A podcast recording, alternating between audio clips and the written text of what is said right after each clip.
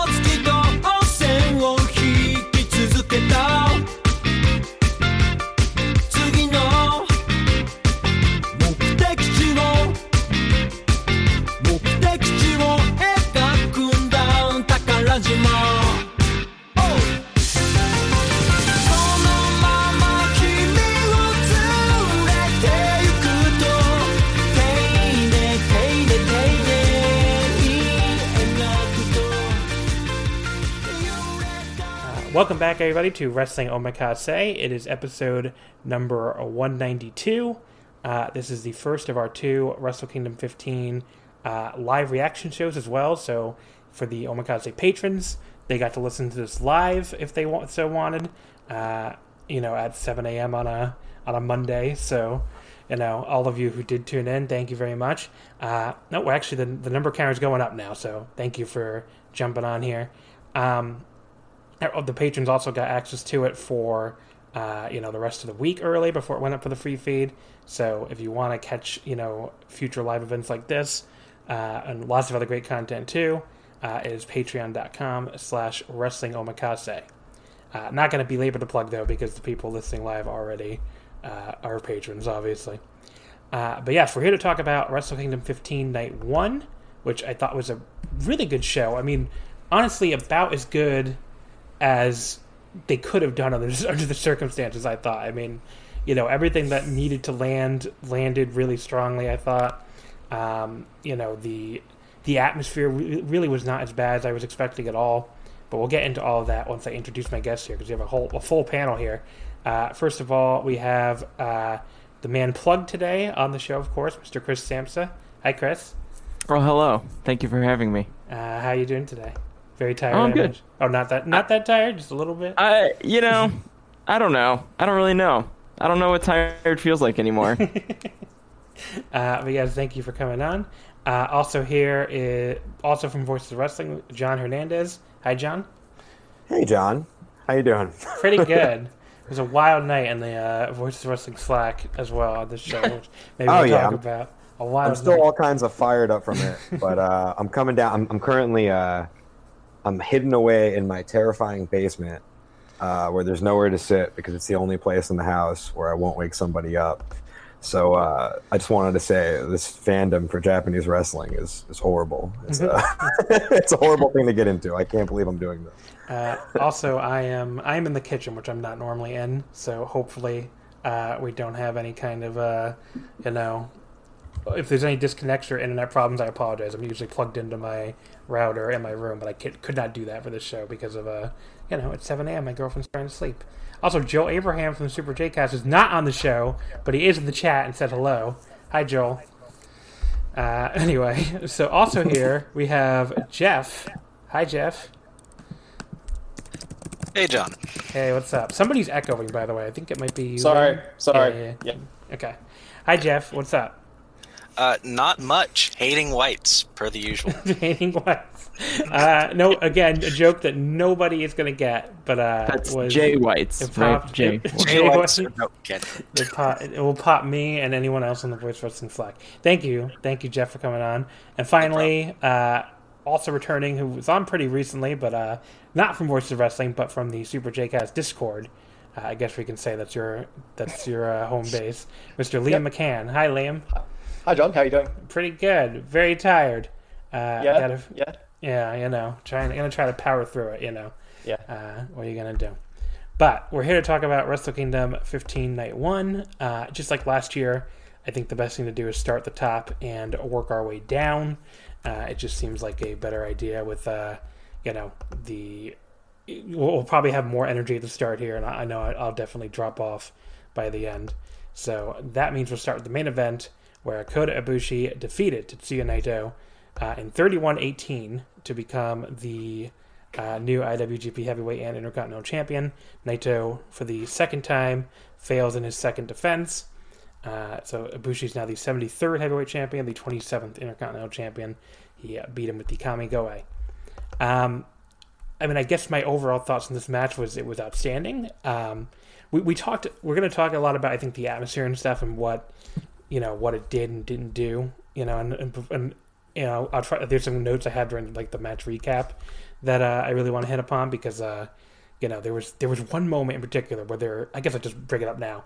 They're like trading these elbows, and this crowd is clapping so loud that you know the, these claps like echo around the dome, and it created an entirely different uh, kind of reaction that you know you than you normally had in a um, you know in a normal Tokyo Dome, and it was like a uh, you know it was like a, a totally different kind of you know cr- like crowd noise you would normally get in a dome show. So I thought it was a really cool moment where it's like yes, obviously this sucks.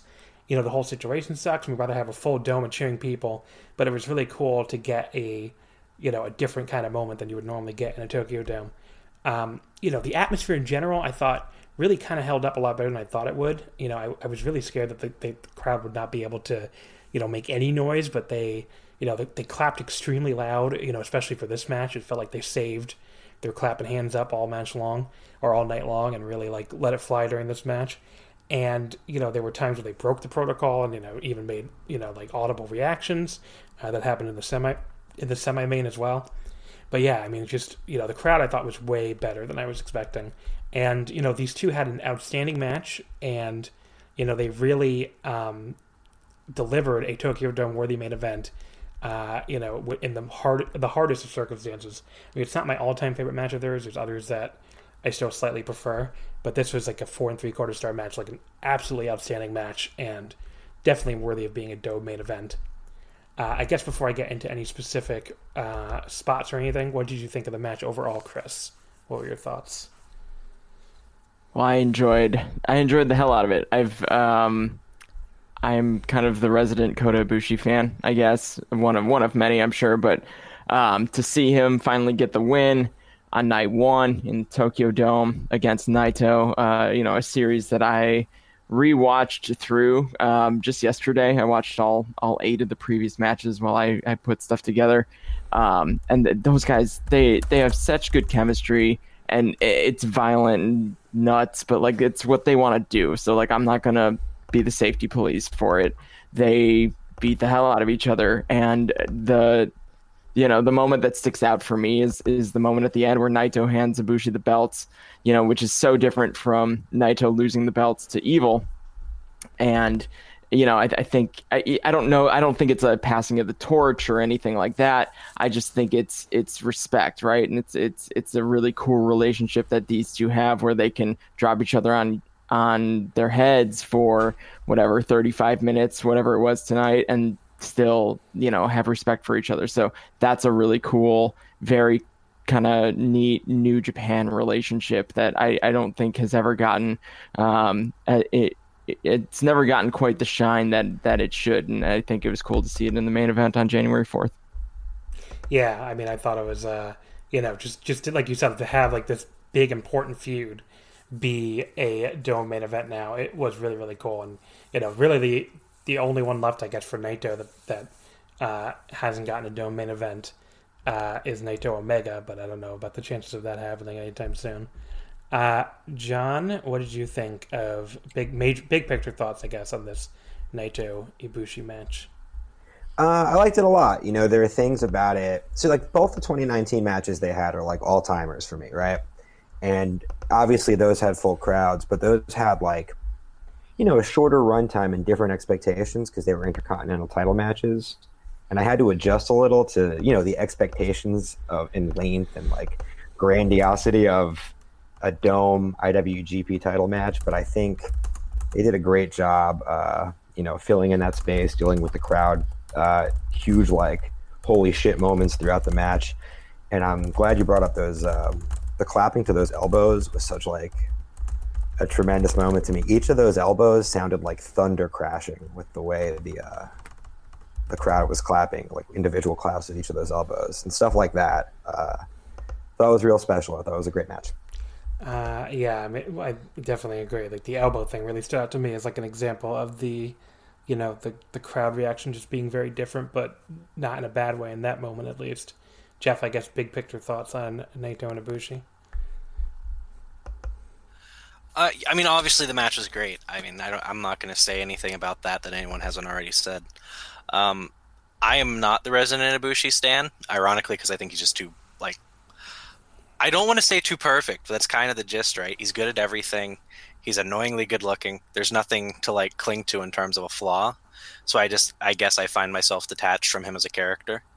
Uh, I mean, that's, obviously, that's, that's, how I feel about Okada, honestly, more than the same, same, both actually. But uh, I'm, and I'm obviously an unabashed, you know, Naito fan, so it stings a little. But I, I think everyone knew it was coming. It's not like I didn't have time to prepare for it. The match itself was great. These two have fantastic chemistry. Uh, I don't know why they are so hell bent on killing each other.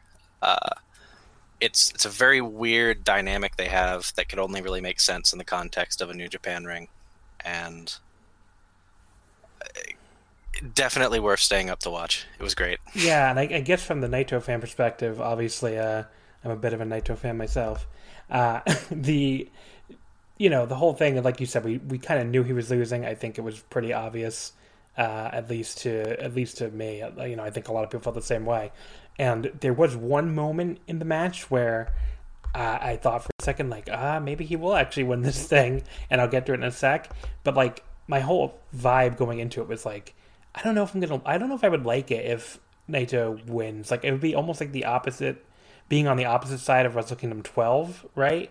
And being like, you know, well, I got to, I, the, you know, these Ibushi fans are all desperate to finally get their moment here at with the title, and you know, I have to be the one who's like, haha, fuck you, my guy won. And it's like, I don't know if I want to do that. You know, I mean, I don't know if uh, if I really want to really want to be in that position. So I really don't mind Naito losing this. Uh, I do think the you people die or live long enough to become a Lanza. Yeah, uh, I do think the people, I do think the people here who, uh, you know, oh, can he tweet in Japanese? As uh, Joel Abraham just reported. Uh, anyway, what was I to say? But yeah, I do think the people who think like, oh, Naito passed the torch to Ibushi and now he's gonna uh, ride into the sunset and run ride into the sunset and he'll never be seen again. I just kind of think that's not true at all, and I think they're pretty clearly building to uh, Naito Okada at the Dome next year as one of the main events. Uh, you know, they've already been taking shots at each other in interviews and stuff, and it just seems very obvious to me. So, you know, I don't really expect Kota to be a super long term champion, uh, and I don't really think he's, uh, you know, I think the title or the G1 or something is going to go back to Naito this year, and they'll be doing Naito Okada next year. But I don't know. Maybe that's just wishful thinking on my part, but that's how I feel right now. And, you know, even if it doesn't happen, he had his moment. It's not like I'm you know, I don't begrudge the Ibushi fans getting their moment too.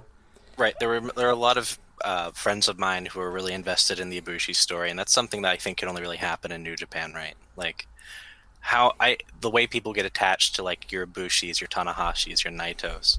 Uh, I think it's a very it's very exclusive to New Japan. I would I just in New Japan in general, and so seeing you know like uh, Booze from the Super J Cast Discord or you know J Mike from the side, seeing those people kind of get their guy finally to see get to see them over the hump. You know, it, it's it's nice. Yeah. Uh, Liam, any I guess big picture thoughts or anything else on what we've been talking about? So first thing, I think this was a very good match. Um, this is where I sort of put my stick in the drink a little bit. So I don't really have much of an emotional investment with Naito, and I have zero emotional investment with Ibushi. And so for that, I think that makes that hurts my enjoyment of this match a lot. Um, I think they've had better matches in the past. Um, the G127 match, uh, I think it was like night one, is like an excellent, outstanding match. I really love their New Japan Cup 2019 match. Um, I don't think this match hit the heights of either of those matches, um, in my personal opinion, anyway. I, I really struggle with Ibushi as a character. I really struggle with him, like as Jeff was going saying, like there's something about that character arc and sort of like how he's portrayed, especially in comparison with Tanahashi, which I think really hurts him in my eyes. Um, I think, I think he, he comes off to me as like sort of like a slightly less charismatic, less relatable Tanahashi, and that really like I'm not really drawn into his like ascent up the mountain as a result. And so watching this match, I thought it was like you know a very good match, um, and like actually I actually thought it was like notably less dangerous than a couple of other matches in the past, which is like I'm not a safety police member, but I thought that was a little nice to see, I guess. Um, but like when Ibushi, like I think there's also like some big flaws in this match, uh, like as a result from like the way it was constructed and some of the story points that happened as a result. Um, but like seeing Ibushi win, and I actually kind of didn't think he was going to win. I think the way he was portrayed coming out of G1 and sort of in those Korakuens, he came as like a little bit like a bit cold to me. So seeing him like have that victory and have that moment of like ascending to the top and you know winning the big championship, like it's a nice moment for an Ibushi fan it's a nice moment if you're a Naito fan who's invested in the Naito Ibushi feud. For me, who's a really big Jay White guy, who's an Okada guy, I'm like a little, I left a little cold by this story personally. Yeah, that's fair, and I, I agree that they didn't do a great job building Kota up, but it still felt really obvious to me that he was going to win because it's like Naito has no story with Jay White and Kota does, so that's I guess where. Well, sorry, go ahead. I think I think I think Jay White has stories with both of them, but I think the mm. big story is Jay and Kota. Yeah, I mean, yeah, at this moment, like, I guess it didn't feel like he had a yeah. big story with Naito. But yeah. like watching the Korakuens at the um like in December, this felt like a weirdly cold match going in.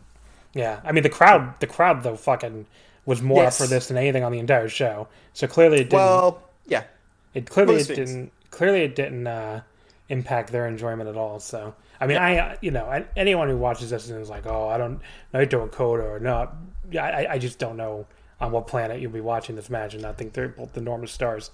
Now, mm-hmm. my hot take I will give here is at the end of this match when Naito uh, passed the belts to Kota, it was very WrestleMania six to me, with Naito as Hogan and Kota as the Ultimate Warrior, and it's like the vibes to me were still like, okay, Tetsuya Naito is still obviously the bigger star, even though he lost this match and handed this man the belts. It just I don't know. It's just the vibe I got, and obviously I'm very biased towards Naito, even though I do love Kota quite a bit too. But that was... I, I, don't think that's unfair though. Yeah. I mean, I mean, someone I else mean, said Naito it too. Is the bigger so, star. Yeah. Naito is the bigger star, and I mean, I think if you were going through, you know, like the mountain of New Japan in terms of who has the star power, Ibushi, even with the title, I wouldn't say it's like an evil world title reign, but he's not. He's not a bigger star than Okada. He's not a bigger star than Naito. Um, until the day Tanahashi retires, he may be higher on the card, but he's not a bigger star than Tanahashi. So it's it's unfortunate that Ibushi is as great as he is, he's never actually going to get like the chance to be the guy. It just won't work out for him. Well, we went through. He's never going to exceed the popularity we, of like a.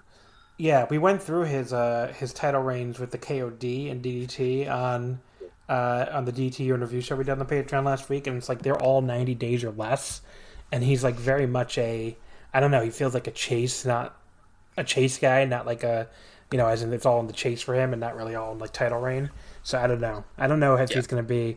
I mean, I'm not saying he. Maybe he'll. Maybe he'll hold the fucking titles all year long for all I know. Mm. But really, no, he won't. I, really, I, think he loses it to Jay tomorrow, or he loses it to I, Ospreay at Sakura yeah, Genesis. I don't think he loses Jay tomorrow, but I think he loses.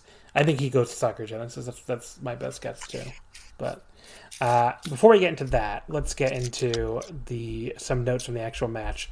Um, so I think like you know some of the some of the stuff they did. I mean they, they you know there was some really crazy stuff. They, they started off very slow to the point where I actually kind of thought, huh, maybe uh, I think Joel was pushing the the uh, 60 minute draw theory a lot, and I saw other people pushing it, and I was starting to think, huh, maybe uh, maybe they are gonna do a, a 60 minute draw here. But the the slow period didn't last that long, and you know they started doing more stuff pretty quickly. Um, you know, there's a German suplex on the ramp. Um, there was this really like very subtle little spin counter that Naito did where he like almost like dosey do Kota into the ropes instead of an Irish whip. Uh, like no one else ever really does that. And it looked it looked really great. I thought.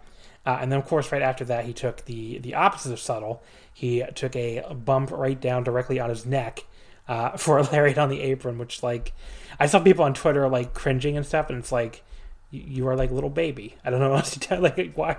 Like you're if, if you're gonna go that cringe that much from one lariat on the apron, it's like of course he's gonna land directly on his neck. This man would land directly on his neck for a you know an apron lariat on a road to Korakuen or something, or uh, a fucking. He'd probably do it for a house show in Kanagawa.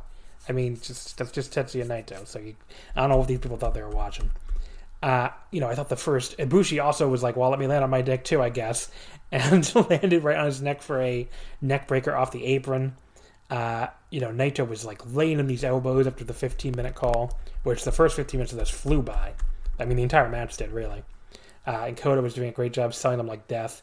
And then Ibushi hits this insane Rana off the apron to Naito that he just goes flying for, uh, like crashes leg first into the railing. It looked looked like uh, just just fucking crazy. Leads to a really great count out tease. Uh, and then you know they get up to like the 25 minute call. Uh, there's like a well before that there's a reverse Rana off the top rope, and then Naito reversed the Kamigoe attempt from Kota straight into the counter Destino. They pulled that off perfectly. I mean like just perfect timing there. That gets a two count. Uh, comes back with the the Gonzo bomb or the bastard driver, whatever the hell it's called. Just drops Naito straight down his neck. Uh, again, 25 minute call at that point flew by, and then we had the big elbow exchange I already talked about. Uh, Naito hits like this big rolling capo kick. Ibushi comes back with a huge short arm lariat, then gets a power bomb and rolls Naito straight into the Kamigoe. That was a really cool spot, but I also kind of never thought he was pinning Naito there, so was not really shocked when Naito kicked out. Uh, and then Kota tried to go for the Phoenix Splash and it missed. Uh, I don't. I want to actually ask you, Chris, because you're a huge Ibushi fan. When I, when he missed that Phoenix Splash after hitting the Kamigoe and covering him, were you like kind of nervous? Because uh, to me, like I was thinking, huh. I wonder if that's his missed Stardust press from like Naito missing the Stardust press in 2018, leading to his doom against Okada. That definitely went through my head. Yeah, it crossed my mind certainly, um, but it didn't feel like it was at the same moment, right? It didn't feel like it was the same swell of the of the match, so it didn't send me into a frenzy. But I, it certainly crossed my mind. I was like, "Oh, okay, this is what we're doing." Uh, believe me, I know that. I know that feeling. Uh, Kota hits a high kick, goes for another Kamigoe, hits it again. Naito kicks out a second time, and I'm like, that's why I was like, holy shit, is he gonna win this? But we get the 30 minute call, and then Kota dragged him into a third Kamigoe, or tried to. Naito countered countered with Enziguri, hit Valentia, uh, just did like a roar to the crowd and went for the full wind up Destino. But Kota caught him on his shoulder, and then Naito ends up back on his feet, but Kota hits the step up knee attack. Finally, a third Kamigoe for the pin, which I thought was like a perfect finish. Just the way he just catches Naito with that, that knee, and it helped that both those knees look brutal. And just, you know, that's it. I mean, Naito couldn't do anything at that point. Uh, and then we talked. I already talked about the Hogan Warrior vibes at the end. Uh, and then Jay White comes out the end to cut a promo to a very unimpressed looking Kota Ibushi. Uh, so Jay, uh, the people listening to this as the our regular weekly episode, or what I don't know why I said Jay, uh, Liam, the people who are listening to this as our regular uh, Omakase episode will already know the answer to this. But for the people live, uh, is Jay White defeating Kota Ibushi tomorrow? I know you're the big Jay White fan. Get, get on, get on the record. Come on. Um, I think the answer is. Do you want me to put a number again, or do you just want like a yes no? A yes no. I'm gonna say yes. Okay, and now, now that you said yes, what's the percentage? Um, I'm gonna say it's like 65 percent. Okay, wow. I don't think it's super strong, but I feel like, like as you said before, Kota Ibushi is better as a chaser, not as the big champ. But a day. The. well, I mean, so the problem is, um, you, if you do a day long reign, you kind of kill Kota Ibushi's heat. Yeah. I but but Yeah. I also think like like I totally think that's the true. I think that's true. But I also think that is exactly the thing that New Japan would do. They would take this moment of like having they did this last year. Um, take, take this moment of having like this incredible emotional high, and then they cut it off underneath you. Remember last year you didn't get a roll call. yeah, which I is which is why they- which is why Naito's still going to win another Tokyo Dome Improv. Well, I did. Well, I don't know about that either. But I, I just feel like there's a fairly high chance at the moment that New Japan would take the route of like, okay, you've hit this high point. Now we're gonna sweep what's going on, what like sweep things underneath you. But then there's also like the counterpoint of like, okay, is Jay turning babyface? Is Jay getting kicked out of Bullet Club on Dash? You know, all that sort of stuff as well, which I think is like a intriguing counterpoint that would require him to lose. But I still think he's winning. Okay. Uh, anybody else think that Jay White is winning tomorrow? If you do, jump in. Uh, nobody's jumping in, so I assume the answer is Jay no. White is winning tomorrow, John. Okay, you really think so? Nah. Uh, I mean, I definitely think there's a chance. I think there's a much uh, higher chance than you do, only because the company this year has been pretty heel heavy, and I just think there might be. I, there's a bit of parity there because there's so many programs for both of them going either direction. Like Jay White has a whole fresh slate of programs. Kota has a fresh slate of programs with the title. Um, but it's now or later, right? So, and Abu, and I, again, so do I think Ibushi is? I, I don't know. It just feels like one of those like, and this could be because my mind is poisoned by like WWE, right? But like just the idea of a short, short reign just doesn't strike me as something that's impossible. And the way this is set up feels like it almost might be inclined towards that because it doesn't make sense for him to just I, Jay, if Jay White loses, I know he's made, but he does kind of feel like a bit of a schmuck. But now if he turns babyface in like two seconds and gets kicked out of Bull Club, I mean, yeah, I, yeah, you're on something there.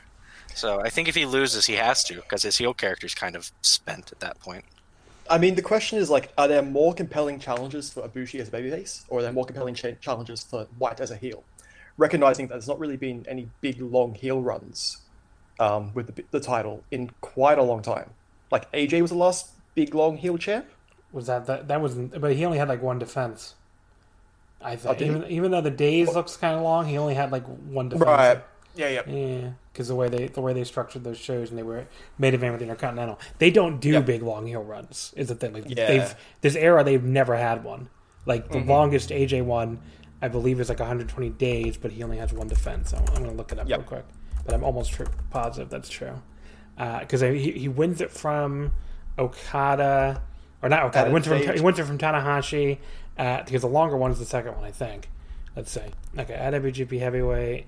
Uh, okay, yeah. The set, oh no, the first one's 163 days. Okay, and okay, so it's two defenses, but one of them is against Okada and Michael Elgin at Ring of Honor show. Uh, yeah. So who gives a shit?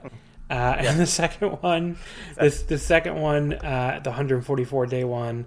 Yes, his only defense is against Kota Ibushi at Invasion Attack, which is what I remembered. So, yeah. So he's not. They don't. I mean, the most, like I said, the most he'll that that two defenses with one of them being a weird ROH three way is the Yeah. the most defenses by a heel in this era. So, but yeah, I don't know. It's not. They they really love the one defense and zero defense heel reigns. Yeah, and I just kind of wonder whether they feel there's more juice in the Ibushi babyface run or in the White heel run. Yeah. That's the, that's the question. And I feel like they're like even though I really want White to turn babyface personally, um, I feel like there's still more juice there Yeah. to sort of pull out. It's fair. Uh, but I guess we'll wait and see. You know, I don't really. I mean, I I I would put it like a five percent for White. Like that's how strong I feel that Kota's going to win. But Well, no, nobody's ever won Tokyo Dome main events on two consecutive days. that's So there's there, there it is. Right off the top of my head, didn't even have to look it up. That is Hey, true. you know what? Kota Ibushi has never beaten Jay White in the Tokyo Dome, so I mean, And you all really, I think that this is a lock. You all know that the um the briefcase winner almost always wins at the Tokyo Dome, right? Yes, almost Yeah. always, almost always. Almost Yeah. always, Yeah. uh, one out of eight times. So I mean, you know, Um, that was that was some funny shit. That tweet. If people haven't seen it, that was uh, people were like, "Oh, Jay White's gonna win, and then Kota Ibushi's gonna go to AW," and it's like they'll, they'll never let it die. Uh, John, I I regret not keeping the gates a little harder all those years ago. Anyway, John, uh, I don't think we've heard from you for a while. So, any final thoughts, I guess, on any of this Naito, Ibushi, or Bushi White stuff?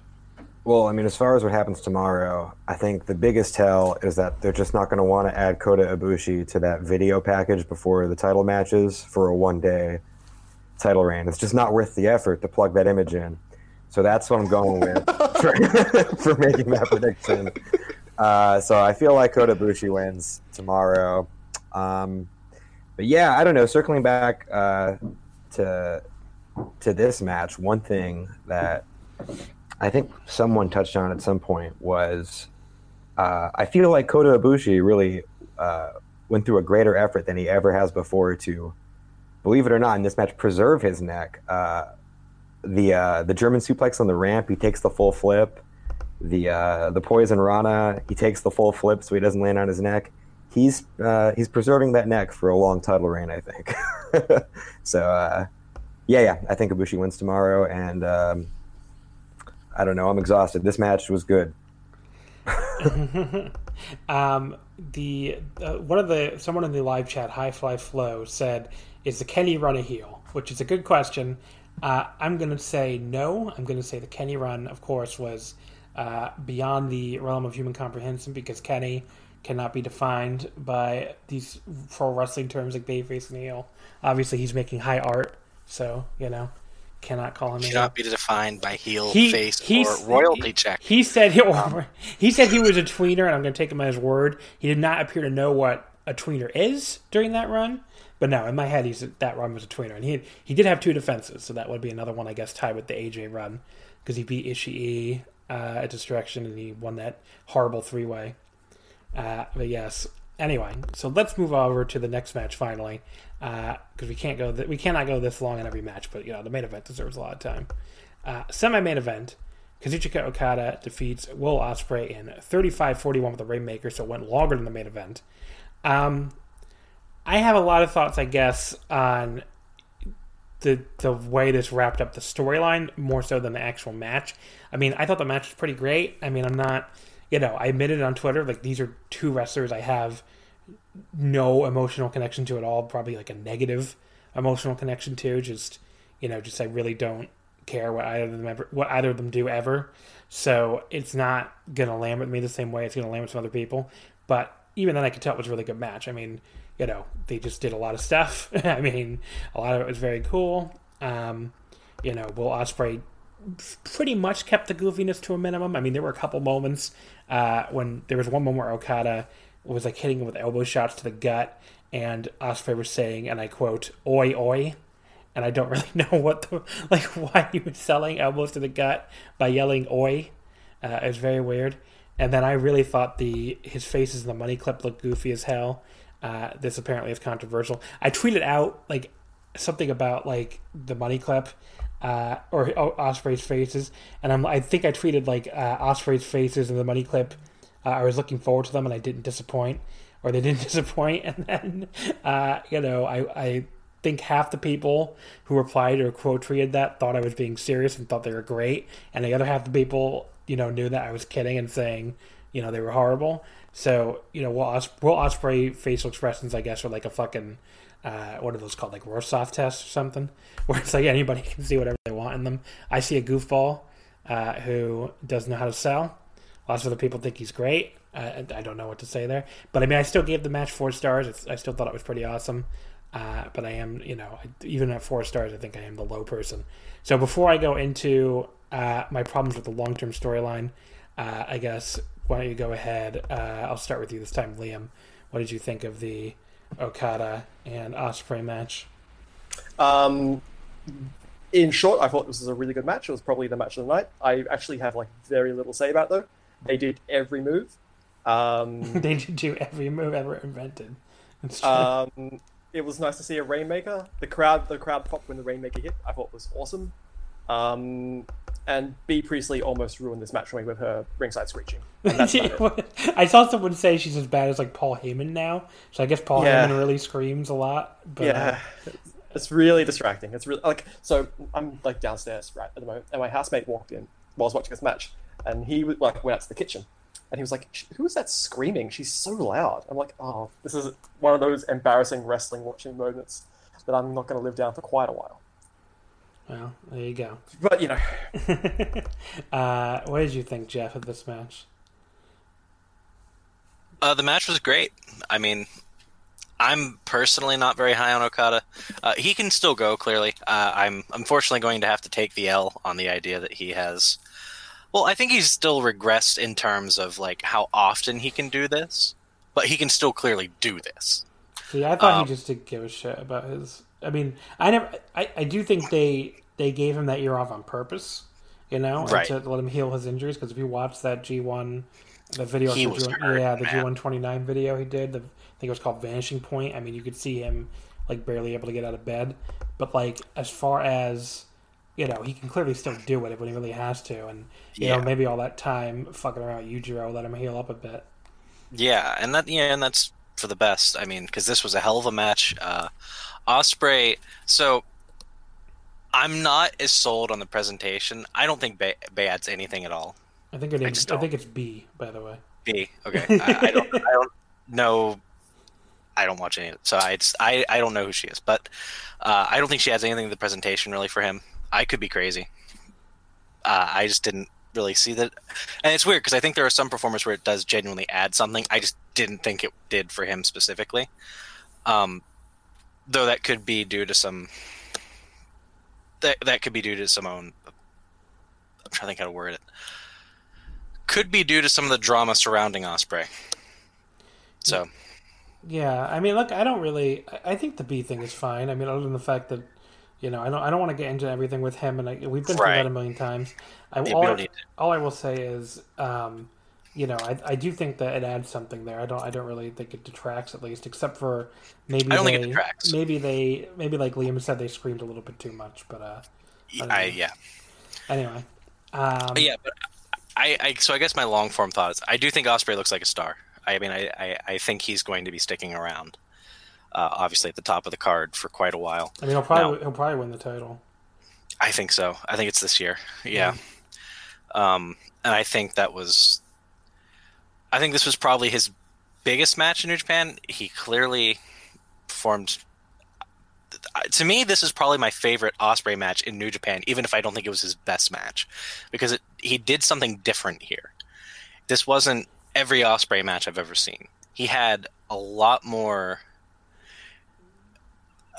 violence. He was just he was frenetic. He was he was when he was hitting things it wasn't like going through the motions. It just felt more raw and intense and it kind of translated with Okada too. It was a different kind of match from both of them and I I really enjoyed it as a mix up from what they usually do. Uh, it wasn't the match I was expecting, but I'm definitely happier with what I got than what I was expecting. So yeah, mixed feelings on this, but it was a great match. Uh, what did you think of it, John? Yeah, I uh, I liked it a lot. I mean, like Jeff said, I had completely different expectations for it. Um, I really loved their G1 match. I super loved it. Uh, with with like that finish and everything. Uh, it was in uh, my top ten New Japan matches for the year. And what I love about these two normally is that Ospreay makes current day Okada pick up the pace, but Okada kind of balances that Ospreay match style down. And I thought we were going to get just a long form version of that. And this wasn't that at all. And also, like Jeff said, you got to give Ospreay credit if you're one of the people who says he only has one kind of match because on the biggest stage, this was not an Ospreay match. And uh, I'll save all my thoughts about the Rainmaker thing for after you get to it. And I'll pretend we haven't already talked about it. Yeah, I just, I just wanted to give everybody a chance, I guess, to to get through the match first before I go into that. So, uh, But one thing before I before I forget, uh, the best way I could describe Will Ospreay's face in the money clip is when I saw it, I was like, "That's a guy getting dragged out of a bar by a bouncer who's choking him too hard," which is the highest compliment I can give to someone selling a chokehold in a wrestling match. I think. you. I think. I think you nailed it. Uh, yeah, I like the match a lot. Uh, any anything to add here, Chris, about the match? Uh, I liked it. I liked the Ospreay video package before the match too. I think it just like really sealed the deal on what this new persona is. So I, I, thought that was really good. I think the you know the visual of you know the assassin even getting crossed out. So um, not even just removing Ariel from the from the moniker. So I think that we are seeing a new Ospreay, and I think we saw that in the ring tonight. So a new, different style, uh, maybe something that he can get some more longevity out of, um, stretch his career out, and, and really establish himself as a as a heavyweight. So I, I think this was really just the first step, which is why I don't think um, we saw him get the big win.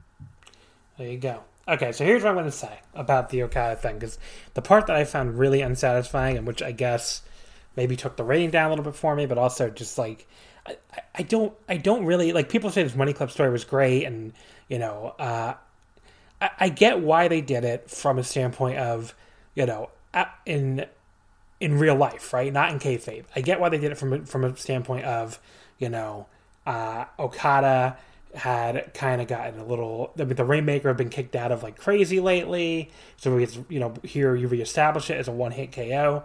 You know, I get that. Also, the money clip matches let Okada take some months off compared to his normal style and like have a much easier G1 and you know the summer and stuff. I let him do something different. I get that. I still do not think it was a good story.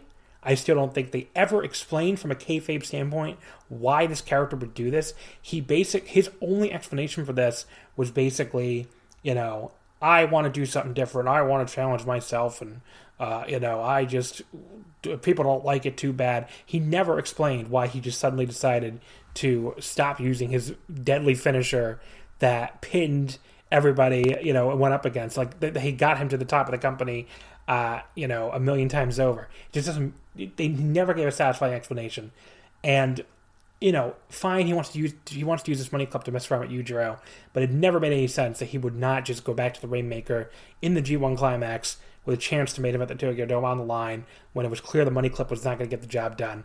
And, you know, then to, to bust out the Rainmaker here in a non title match, yeah, to the Tokyo Dome. And I guess the idea is maybe that, oh, he's so mad at Ospreay, he decides to do it. it just felt like such a poor ending.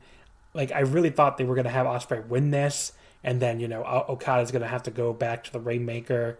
Uh, you know, to beat him uh, in some big match, like a, you know, even like a New Japan Cup final or a G1 match or a title match or something. It's just like he beats him in a non title match with this Rainmaker. It makes the entire thing just feel so fucking cheap and, you know, just so pointless. It just feels pointless at the end of it. Like, why did we have this storyline where this man refused to lose, use his own finisher for six months? Why should I feel sympathetic to that character or why should I uh, you know, you know, basically, why should I like that character more for giving himself this disadvantage on purpose, and then just being like, ah, I guess I'll go back to the Rainmaker uh, to beat this guy in a match that isn't for anything. It just, it, it just really did not work for me at all. Uh, you know, if people here listening liked it, I'm, you know, I think that's, I'm happy for you. I mean, we can all like different things, but I just thought this storyline was one of the worst things they've done in this era. Just not, not good at all and John, I know you, I guess, kind of agree with me, so I guess you can go ahead and. Uh... Oh yeah, I'm, I'm dying to get in on this one. So the way I look at it is, imagine you didn't watch the G1, you didn't watch this all happen, right? And someone had to tell you what took place, how this story played out. Essentially, what they'd be telling you is Okada loses his title and then decides to make things more difficult for himself. Not not immediately, by the way. Like six, right. like five months later after the the, the uh, COVID stoppage, he used the Rainmaker to beat Taichi in February. Oh yeah, exactly. So, so for, that for no apparent reason, for no apparent, so that you can't even put, point to that timeline for it to make sense. Like and, and, then the, the the big wraparound, the big finale of the arc is he just gets tired of doing that and decides to go back to doing what he did for the rest of his career uh, I, someone just told me that without me. It, it, was just an exercise in the guy showing you he could like form an arc out of anything, I guess, but it didn't mean anything. So when the when the Rainmaker happened at the end, I know that was supposed to be a big moment. Like I understood that, but I didn't give a shit. I just thought, you know, I'm glad he's using that move again. Yeah, I mean, it's like, wow, way to way to use your move. That's great, I guess. Cool. Instead of Cool. it doesn't, Yeah. and it certainly doesn't help that the the move he replaced it with, the money clip, fucking sucked. Was like one of the Right. worst submission fails I've ever seen. So, So it so Will's whole thing ends. Will you know his whole story with Okada ends essentially with Okada getting bored of the game he was playing. yeah, Real powerful stuff. And he's and he again is a baby face. So I don't know. Just uh, there you go. Uh, Joel, Can I hop thought in it real was- quick? Jo- really quick before I let, yeah, Joel in the chat did say, "Devil's advocate, maybe Okada believed the money clip was a more effective move." It did. It got results from the G1 after he lost like his first three matches, though. So I don't know. Is he is he having a match with the LP? Because that would imply he's brain dead. I mean, I, I I think to me, um, when Okada does these kinds of stories, uh, it really stri- like it feels like it feels like similar arcs to what they were they would do with Tanahashi, just not done as well. So I don't remember any of these kinds of dialogue. I don't remember any of this dialogue when Tanahashi got the cloverleaf over as a finish, uh, because he did it well. Um, and it was a fantastic spot in a match, and people popped out of their minds for it because it was well developed, and it made sense because it made sense in a practical context. People thought, well, you know, Tanahashi, his knees are fucked, so it makes sense that he's not using the high fly flow as much now. So, and it, it was a nice. It was just done in a way that made sense that people could buy into and like him. Uh, but I don't think Okada is at that point. I think his depression arcs are kind of samey. Like I know a lot of people were selling the differences between the money clip arc and Balloon Okada, and there were some differences aesthetically, but like I don't know, it just feels samey. Okada always feels samey to me, but I I don't buy into any of the arcs with him really that Yeah. much, and the money clip was very much the same thing. I never bought that he was going to win at Wrestle Kingdom against some guy they're pushing as a new, you know, as a world title contender uh, with the money clip. I just didn't. Um, but it does feel like a letdown to see he just busts out the Rainmaker now f- with seemingly no reason other than, okay, well now I have to, and it's like, well, okay, I guess the G1 didn't matter much, but I I, I agree with John's sentiment entirely on this. Uh, what do you? Someone, someone's going to jump in and I guess give the opposite viewpoint. I don't know. Who, Well, I'll jump in and just say that I, I liked the money clip story, you know, segueing into the Rainmaker in this particular match. Like, if you just looked at it in this match, like, you, you, and you know a little bit of the background, he hasn't used the Rainmaker. Maybe if he had a better reason, like you guys are talking about, sure. But, like, in, in the match, every time you thought, like, at least for me, every time I thought he was going to just smack him with a Rainmaker, he would pull that arm back around his head and, and, and put the money clip on. I thought that like the the the crowd started to react negatively to it, like uh, oh come on man, like get with it. Um, and I, I thought that you know that was a that was a cool reaction in a in a pretty quiet building. So um, I, I liked it in this vacuum at least. Well, I, you could. I, I also. I could also argue maybe. I don't know. The crowd not liking that your babyface is using a move that he's supposed to have over is not really. Was that really what they were going for? Maybe it was. I don't know. It was a very weird storyline, I guess. Uh, I guess Liam, did you have anything to say about this before we move on? Uh, two two very quick things. So one, I think it's amazing that the money clip can kill a clap crowd, like really amazing. um, and two, there's I think there's actually a very distinct difference between Okada's structure of his matches with Gedo and outside of Gedo, and like post the Gedo betrayal. And I don't think he's actually figured out the the structure to his matches yet. And I think that's really you could tell that really obviously through like a very simple thing. He used to always do three drop kicks in the match in his big matches. Now he throws like six or seven, and they don't really make much sense. Um, and so I feel like there's a point in Okada where he's still trying to figure out what is like the formula or what is the way he wants to structure his matches. And I think the money clip was an experiment, which I think everyone agrees is a failed experiment in trying to figure that out. All right, there you go. Uh, let's move on. We got four or five more matches to cover, actually, but I think we can go a lot shorter on them than we did on those top two. So, uh, the fourth match Hiroshi Tanahashi defeating Great O-Khan in 17 13 with the high fly flow. Um, this match seemed divisive, which I, I don't really get because I just thought it was awesome. I mean, uh, Oh, actually, well, I guess we can cover it after this match. There's a couple things during the intermission. I just mentioned them real quickly. We had a long ad for a new smartphone app where before this match, where Naito like left Kidani with the family restaurant bill. That was really funny. So I enjoyed that. It was a nice little sop to the Naito fans, considering he's going to lose the main event. He got to leave stick Kidani with the bill. Uh, and we also got a very simple message that just said uh, New Japan hits TV in America and UK soon, which was it was reported that New Japan's going to have a new English language uh, television partner. Uh, Dave Meltzer reported this earlier today. Uh, I believe on the I didn't listen to the English announcing, but they said something about uh, purple, right? That's what they said, like the color purple. Yeah. So that people are speculating beIN Sports because they, they have a very purple logo. Uh, so maybe that could be it, which would be a definitely a lower tier channel. I don't even think I get it, but uh, you know, any any TV is better than no TV. So I mean, you know, can't really complain. Uh, as far as this match, you know, again, I, I it, it seemed weirdly divisive. I don't. It's one of these things where like when I'm watching these O-Khan matches, I, I don't get what people don't like. Maybe someone here who hated the match could, if we do have somebody here, could tell me. Like, I you know I thought the stuff where they were grappling on the mat at the start was good. I thought where O-Khan was beating on Tanahashi's leg for a while was good. He like left him on the outside at one point and just like waited for him to crawl back in the ring with his hands behind his back. It was awesome. You know, it made him kiss his boot when he could crawl back in. It was great.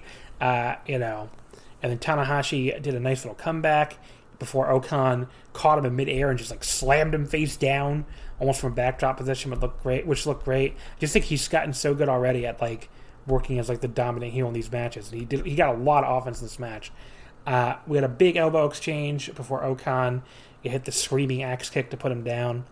Um, you know, Tanahashi came back with this big sling blade uh, for a two count after dodging some more O-Khan offense, and I thought O-Khan took a great bump for the sling blade. Uh, but O-Khan then came back with by getting his claw on Tanahashi while he's on the top rope, gave him another big facebuster. Uh, but yeah, just like the the the finishing stretch, O-Khan teased using a chair. Tanahashi took the chair and like threw it down instead of using it, which was I guess playing off their build, where O-Khan really beat the crap out of him with a chair. Uh, gave him a dragon suplex hold for a two count, and then hit two straight high fly flows, one to the back and one to the front, and that got the pin. Uh, as you know, not surprised really they gave Tanahashi the win. I thought they might give O-Khan the win, but uh, they usually do like to build up to that a little more with these newer guys. But I mean, still obviously a big deal that he was even wrestling Tanahashi here. But yeah, I thought this was awesome. I went four stars on this. I, I liked it better than Okada and Ospreay, uh, very slightly. But I just I really enjoyed this match. Uh, you know, I thought O-Khan again looked great, looked like a star. Don't know what the O-Khan haters even see at this point. Uh, and I thought this was you know really great, really great match. Uh, probably second to the main event for my favorite match of the show. Uh, Chris, what did you think of O-Khan and Tanahashi? I'm a big fan of O-Khan. I think that the thing people don't see with Great O-Khan is, I, I think it's literally in his name. If you call him Tomoyuki Oka, and he dresses like he does, and he comes out and he's just a big character, I think I think the criticism would be uh, at least reduced. I think people don't want, you know, kind of outlandish characters in their pro wrestling anymore. So that's that's my opinion on that. I, but I think Oka's a, a fantastic wrestler. I think he's really coming along. He's figured out a lot. He's workshopped a lot of stuff on that World Tag League tour. So if, if all you saw, um, if all you saw from him was, I guess, power struggle to now, I think you would you would recognize some pretty great growth. And you know, Tanahashi coming back, you know, not quite a not not nearly a similar story to Okada and the Rainmaker, but Tanahashi hasn't even tried a high fly flow since October. So you know, similar in a way. Um, but I think we are seeing the cycle down of, of Tanahashi finally, and, and maybe you heat him back up for, for one more run, especially if Ibushi's the the uh, the champion, right? So you, you Ibushi's the guy that finally, I guess, puts Tanahashi as a main eventer to rest. Maybe that's the case, but you know this win could go a long way towards Tanahashi having a better 2021, um, or at least like staying in that mix. Yeah, I mean, I, I, I, it'll be interesting to see where he goes from here because it is obviously it, it did feel like he was getting down cycle pretty hard during 2020. So, I mean, would they do Tanahashi Ibushi again for the titles? Like, I could see it. I mean, I mean, this year was the first year since 2002 that Tanahashi had a uh, a singles win loss record under 500. So Yeah. I mean, it's a pretty extreme cycle down. Uh, I mean, to me, it all started at the 2019 G1 where he goes four and five, and that like is to me the beginning of the arc for him. Where you know then he goes on to uh, Wrestle Kingdom and loses to Jericho, and just kind of goes from there. But we'll see if he does rebound a bit here. I mean, I I could see him doing Tanahashi Ibushi. I mean, that seems like a match they would do. But Yeah, and as you know, Tanahashi's maybe the last last big shot. yeah, Um, I, I could see it. It'd be it'd probably be pretty good too. yeah. John, what did you think of Tanahashi and O-Khan? Oh, I thought it ruled, but I do get why people wouldn't like it.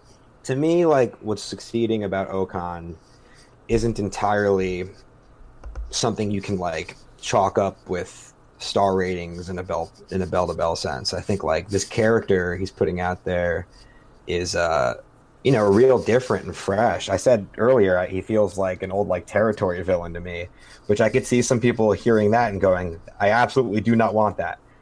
I think it rules. I think like the spot where he rolls back in the ring while Tan is recovering on the outside, he's just standing there with his arms behind his back.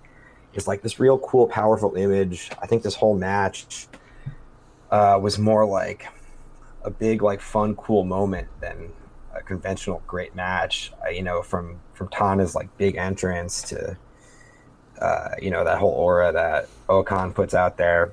Um, I think he's killer, but I mean, I, I, I don't know. I'd give this like a three and a half, but I had like four stars of fun, man. I don't know. it's, uh, it's, uh, I think O-Khan rules, but I do still, I understand if people aren't into it, but to me, it's like, if you, if you can get down with some of the booking they're doing uh, lately, I don't see why you like why you if you can accept them breaking out of conventional things in their booking, I don't see why you couldn't get down with this dude because this dude rules. Um, and this match, yeah, I had a blast. It's nah, it's probably like my fourth favorite of the night, but I I liked it a lot. I had a good time. Uh, there you go. Uh, what did you think of this match, Jeff? Uh, I have a few thoughts coming out of it. So, first off, uh, I do in fact think I'd enjoy O-Khan a lot more if he was just a straight character. Uh, I think his shoot style stuff rules. Like his grappling is great. Uh, I enjoyed the beginning of the match quite a lot. Um, when he gets into the screaming and jumping around shit, I'm, I check out. It's not my thing. Um, I if I need 80s style territory heels, I'll just go watch 80s style territory heels. He's just it's not my gig. Um, I but I, I, I think there's something there. Uh, in regards to Tanahashi beating him and what that means for maybe you know, moving Tanahashi back up the card, I don't think it's as much that as I think people have overestimated where O-Khan is on the card right now. Uh, maybe they do have these future ace aspirations for the guy. That seems to be the vibe I keep hearing about, but he's not there now. He's just not. That's not what they're pushing him as. Uh, he went four and five in the tag league. and While they didn't just outright pin them, he just he didn't win a lot of matches either. I mean, the Tanahashi destruction thing was a good angle, but he lost to Okada. He just got pinned clean as a sheet here. So, did he's Jay- not even Jay- the number one guy Jay in White his got, faction. Jay White got p- clean clean as a sheet on his first match in against Tanahashi at the Dome too. Sure, And then Jay White went six and three in the G1. sure. So you know, Yeah, I still don't think, but he's not even the top guy in his own faction. Let's make that. Neither, Transparently neither, clear, they're not neither, pushing. neither was Jay White when he came back. I don't think they're pushing him as this top level guy. I just don't get that vibe from how he's. Okay, I, I could not disagree more with that take. I think he's clearly being pushed as a. a I mean, he future just top- lost to a guy who went like four and five or three and six in the G one. Yeah, He's the guy Ho- doing the post match promos when Will Ospreay's standing in the ring and, and Korakuen Hall. I, like I, I, getting I get it. He's getting promo time, and he's going to be built to that. But I don't think he's there now. I don't think it's a next year thing. I think this is a three year down the road thing. And right now, he's the second or third most important guy in his own He's faction definitely in terms definitely of not booking. definitely not the third most important guy in his faction. There's no way. In terms of booking priority, I I, mean, think there's if they only- do the G one next year, I think he'll have a lower record than Cobb, No. or it'll be like no the way. same. No way. Zero I, okay, Zero chance. Cobb, Cobb will go four and five in the G1 in perpetuity. I think O'Connor probably goes 05 next uh, G1. I don't goes- think he's doing much better than He that. He goes five and four minimum, probably six and three, or he gets some big big win at the end. I, don't see six and Okay. three. I mean, Okay. This could just be me. I don't Or see he six and or three. he get, or he has like some record like Ospreay did in his first G1, but then beats Tanahashi at the end or some other. I could absolutely see that, but I don't see him going above that. Okay. I see like four and five. okay. And he yells his promo without a microphone, which is awesome. yeah. He's cool. I'm not saying there's not aspects of his character that are cool. I'm not saying he's bad. I just don't think he's being pushed at the level people think he's being pushed at yet. He will be. I they clearly have plans for him. That's not my point. I don't think he's getting a Jay White style mega push the minute he touches the ring though. I don't think that's happening. Uh, and it didn't take this long for Jay White to get that push. By the way, Jay White touched the ring and had the U.S. belt in a month. Uh, Okan's been out for here for I think has he been out for about six months, five months. How long has he been out? Three months. October. Three. Okay. Time doesn't feel right anymore. But he's been out there. He lost to Okada immediately. Then he lost to Tanahashi. I don't know. Like, what's what's his new thing he's going to be doing next month or the month after? I don't think he's going to get any real push till G1 at best. Mhm. So I just I don't think it's this immediate thing. So Yeah. I don't Uh, think this is used to move Tanahashi up the card. I just think it's roughly where they're both at right now. Okay. So so let me. There's something I wanted to say before I lose track. So Joel asked in the chat, "Who is better, O-Khan tonight or Jay in Wrestle Kingdom 12?" I think O-Khan was better than Jay. Like Jay looked really nervous at that Wrestle Kingdom 12 show, and I don't think Jay looked nervous. I don't think O-Khan looked nervous at all. I mean, Jay Jay would more than make up for it in you know his his years to come. But so it's it's you know the first impression is not always going to be the, the biggest deal. But I mean, oh, it, it, it was more comparable probably to O-Khan's performance against Okada at Power Struggle, which was his real I agree. Performance. Whereas this O-Khan now has had a few months already to uh, to get the king set, which uh, Jay did not have. But yeah, I, I definitely thought O-Khan looked way better here than Jay did. feels weird to think he's only been around three months anyway Yeah. but um i think again it's i don't think it's a matter of is he better than jay white was i don't think it's i just think it's a matter of where they're positioned relatively on the card in that time right, we'll say that's all I can say. Liam, uh, jump in here because you haven't gotten a chance to talk, and I gotta run in and get my charger. So talk for a while. Okay, so a few things about this match. Let's start with Tanahashi. Tanahashi in this match is inconsequential. He did some stuff. He, I don't know I wouldn't say he took a night off, but he was like very, very relaxed. Like no big bumps. Um, really took it easy this this night, and I think that's fine for Tanahashi. I think Tanahashi. I'd actually disagree with Chris's take earlier, where this is like a potential Tanahashi elevation. I don't think that's happening ever again. Maybe if they split the titles and they do like an intercontinental challenge, I could see that. But I think Tanahashi's days of challenging for the IWGP title, those are done. Like the juice is done. Like that's that story's over. But this is not like a Tanahashi. This is not the story of Tanahashi, and honestly, like the match quality here doesn't really matter that much. I don't think. It doesn't matter if this is a good match. It doesn't matter if it's a great match. Like what the like the purpose of this match is to introduce O-Khan to a massive audience, the Tokyo Dome Stadium audience, the audience who, who um, only watches like the really big shows, and get across who this guy is, get across his character, get across what he wants to do, and like where, he's going forward. I think this match is similar to the Jay White match in 2018, but I also agree with Jeff in that like I don't think he um, O-Khan is getting the exact rocket push um, that Jay was going to get.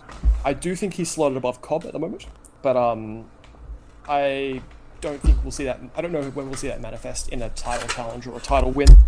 But I think in terms of like O-Khan's performance on this night, I thought he was outstanding. Um, I thought like his physical presence, physical like like the way he goes about wrestling is so interesting to me. And there was a comment by um, the English commentary team, which basically said that O-Khan, unlike most people who participate in this in New Japan, wasn't a wrestling fan growing up. He was like an amateur wrestler who got poached by uh, Kadani. And I think that's a really interesting point because you can I think you can see that a lot in the way he moves, in the way in which he transitions, and the way in which he goes about wrestling.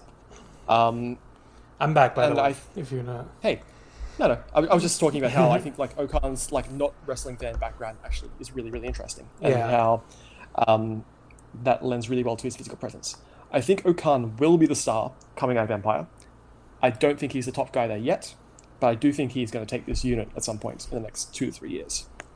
Alrighty. I think that's that's very clear. can i clarify real quick that i'm not insinuating that O-Khan won't be the star in like three years Yeah, yeah, That yeah. is not my take Yeah. Okay. Okay. Um, so let's let's move on though because I want to get through the rest of these matches. And I'm Uh, very suddenly very tired. So let's get to match number three. Uh, Kenta beating Satoshi Kojima in 14-12 at the Go to Sleep. Uh, Kenta successfully defended the U.S. Heavyweight Right to Challenge contract for what felt like about the 20th time. But there was maybe some progress there because Jon Moxley made an appearance and a taped promo from their California studio, I believe, from the ring uh, over there. And he just basically said, I'm coming for the winner of this Tokyo Dome contract match, you know. Pretty cool moment, I guess. Uh, but yeah, I'm not. And it was it was kind of a surprise. So cool little moment. Um, I think this was really good. I mean, really, just like a really fun match. Um, it was a little dull to start, maybe, but everything after uh, Kojima hit this really nasty looking apron DDT was really good. Uh, just from there, they never looked back and really had a quite good match. I went three and three quarters. Uh, couldn't couldn't quite pull the trigger on four because, like I said, everything before that was a little bit dull. Uh, so I guess quick thoughts on this one, Liam. What do you think of Kenta and Kojima? Um, I thought this ruled. I thought this is really, really good. Um, the one thing I have coming out of this is they should really push Kojima again. Like he is still really good, and he's still like I think he's got still more upside than, um, like obviously Makabe. I feel like there's more you could do with him than Ishii. Um, I'd push him over Tana honestly at this point. Um, he still can go out there and really deliver in this spot, and I think Kenta, like Kenta now is like, I think someone referred to him as an angle wrestler now and I think like yeah, kinda like he's not 2005 or 2009 Kenta anymore, but I still feel like he really rose the occasion here and like delivered a really good, solid, hard hitting match that got really stiff at the end. Yeah, I mean he's never gonna That's be it. he's never gonna be a five star match guy anymore. But like I thought his his matches were his match with Naito from February was awesome. Had a couple really good matches in the G one. I mean I, I definitely don't think he's like spent or anything. You know he's not like you said not what he was in 05 or 09, But who of us are? Who of us are? And uh, they should put Kojima back in the G1, but they won't because they're cowards. Jeff, any quick thoughts here on Kenta and Kojima? Uh, I disagree with him being uh, with the Tanahashi take, but I do agree with pretty much everyone else you mentioned. I would push Kojima at their level at least or above. He was great here. Um, I do get a little sad seeing this version of Kenta. I know he's good for angles. I know his promos are good, and like he's still an enjoyable character. But his, I haven't really enjoyed his in ring as much, uh, outside of a few spots here and there. The Naito match being probably the biggest example of that. Um, the match itself was pretty good, though. I mean, I went three and a half. Uh, the closing stretch was way funner than the rest of it for me, though. It got a little slow at times. Uh, I don't know. I don't have much for it, to be honest. Okay. It, it, it stood out the least of all the matches on the show. John, what do you think? Uh, this was a lot of fun. I thought um, this was a real, just like straight up, uh, no frills match. But in the beginning, when it was slow, it didn't bother me at all because the way the crowd was reacting to Kojima was like real smile fuel. Uh, it was real nice to watch, like to watch them react to everything he did. And I do, I think you lose that charm real quick if you put Kojima back in the mix like a regular competitor. Um, I mean, he could still go, but I think the joy you get out of surprises like this is worth its weight in gold. I think Kenta is getting smarter and smarter about his limitations and knows really knows what to do in spots like this. Um, I thought this match did everything it was supposed to do. It was a lot of fun. Uh, cool, cool wrestling. Uh, what did you think, Chris? yeah, fun to see Kojima get a big spot. Cool to see the the crowd react the way they did. I think Kenta is is the version of Kenta. He's the best version he can be right now, which I think is is all you can ask of someone as they advance in age like that. And and I think that that's actually something that most New Japan wrestlers have a lot of success with. So it's probably good that Kenta ended up uh, where he did.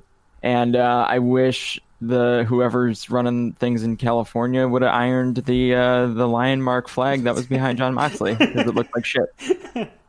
Uh, match number two: the Dangerous Tekkers fucking lose to Guerrillas of Destiny. How is this possible? Tonga Loa pins Taichi in 1918 with the ape shit. Uh, God become the 88th champions. They set the new record with their seventh IWGP reign. They break the tie between them and Tenkozy.